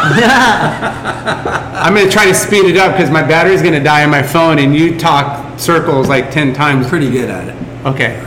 I know. Can you do I, it? I, Can you- I, can you do it's it? a little too much. Yeah. No, dude, this is. But you move awesome. in, like you said, you, you, you meet your, your group HB, you know, Groms, Travis Wait, Travis can we? Can I put you on hold for a second? Oh my god. Tell us what inherent bummer is and what the future of inherent bummer is. Plug. Um, okay, so Inherent Bummer is a kind of like a production and media house. Um, we create our own media that is like the stories within surfing, music, art, kind of culture, and the surrounding things that touch all those fun little things that we like. And so we tell stories about people and events and things that happen in that world. And then also, we work as a production arm for brands to create content, commercials, series, um, Videos, movies. videos, movies, all sorts of things like that. So, yeah, and I mean the future is is big, man. We have we have big goals and a lot of cool ideas, and we've been sharing it around with like some of the industry uh, people that work at some of the brands, and it's been very well received. You know, Yeah. um, the only you know there's there's Stab who does a great job with like a lot of things that they do. Um, but there's just so many stories within surfing that can be told and Yeah. that aren't getting the FaceTime. And so we just want to be there to give a little different perspective on what is being told and even tell some stories that aren't being told. You know, Yeah. if if you look at us, I don't really like the comparison of us to Stab. Obviously, we're way smaller right now, but it is very different. You know, we do talk a lot about like And you need that. art and Yeah. music. You need competition. It's We're- you- we're- but- but it's the common hole- goal. There's a big hole in like how we receive content. Like Instagram is not really what we're talking about here, or YouTube's not really what we're talking about here. We're talking about like how what magazines used to mean, right? Yeah. To us as as surfers. And fans of the sport. and yeah, the like culture. How many magazines there were for us to like devour, right? yeah. And and you guys, Stab, Inherent Bummer, you guys are, are, are those new avenues and portals for us to like, you know, get our content. And Yeah. I'm I'm It's- psyched. And the common goal is to elevate the sport and Yeah. the industry and the culture, but yet you need a different perspective, different lens that Yeah. you're kind of like, Yeah. hey, they do It's this great, but they're not doing this, and we're going to focus on what, you know, like Yeah. it's just kind of taking a different viewpoint. And a lot of the things that we choose to talk about are probably things that they wouldn't even want to talk about. Yeah. And so that's our point of difference of yeah. um, but it is primarily like you know 85% is like surf and that's what you know travis and i grew up doing and Yeah. love and Well, this podcast to. 100% surf. 100% yeah Oh yeah, we're core lords. the kids say core lord. Oh my gosh. yeah we also make some merch from time to time we do little merch I'll have you know. I bought Pretty myself fun. a T-shirt. thank you for I support. bought my two kids T-shirts. So Yes. we- I, I uh, What'd you get, can Jay? Nothing. Where's my fro- Where's my free uh, shirt? No, I'm just Oh. I'm the even know one that- that I'm the Filipino Jew. I didn't even know they, they made, made shirts, but now that I know they did, Yeah, like, they make sick- he hasn't Here. followed it yet but I'm gonna you'll get get there on one it. day it's Yeah. you got to really be in the know to know Yeah, right? I'm in the it. know. He is. I'm in the This know. guy is in. he's on the inside track He is. um, yeah, my battery's gonna die. Okay. So, so Before we leave- can you do a quick wrap up? Well, I'm gonna, I'm, I'm gonna do the uh, the gifting part of the show. Okay. Okay. Yeah. This is what I came for. First off, he's wearing the awesome Late Night with Chalky Surf Stories podcast, right? Hit us up if you want one. Left Coast, Let's go. Left Coast uh, novelty. Yep. Thank you, Mike. Thanks, Mike. Mike, Mike Melia. Melia. Yeah. Shade sunscreen. Boom. Dude. Strider. Yeah, you don't want to get your nose burnt. Dude. Strider's got a big nose. It's your war, it's your war paint for the for the sun. if this thing works on him, you Yeah. are good. Hey, you weren't drinking it, but shoots beer. Oh, I'm just on a yeah, we little no beer thing right now. But Japanese I want lager. One of these. Do you want my- a I uh, Ashland? when I go. You want an Ashland hard seltzer Ooh. or a Villager Spirit? I You mean, had those in try there the too? Shoots one looks pretty good, but I I'll take what you got. Bro, we got Ashland, Dang, watermelon. Watermelon. We Oh my got gosh.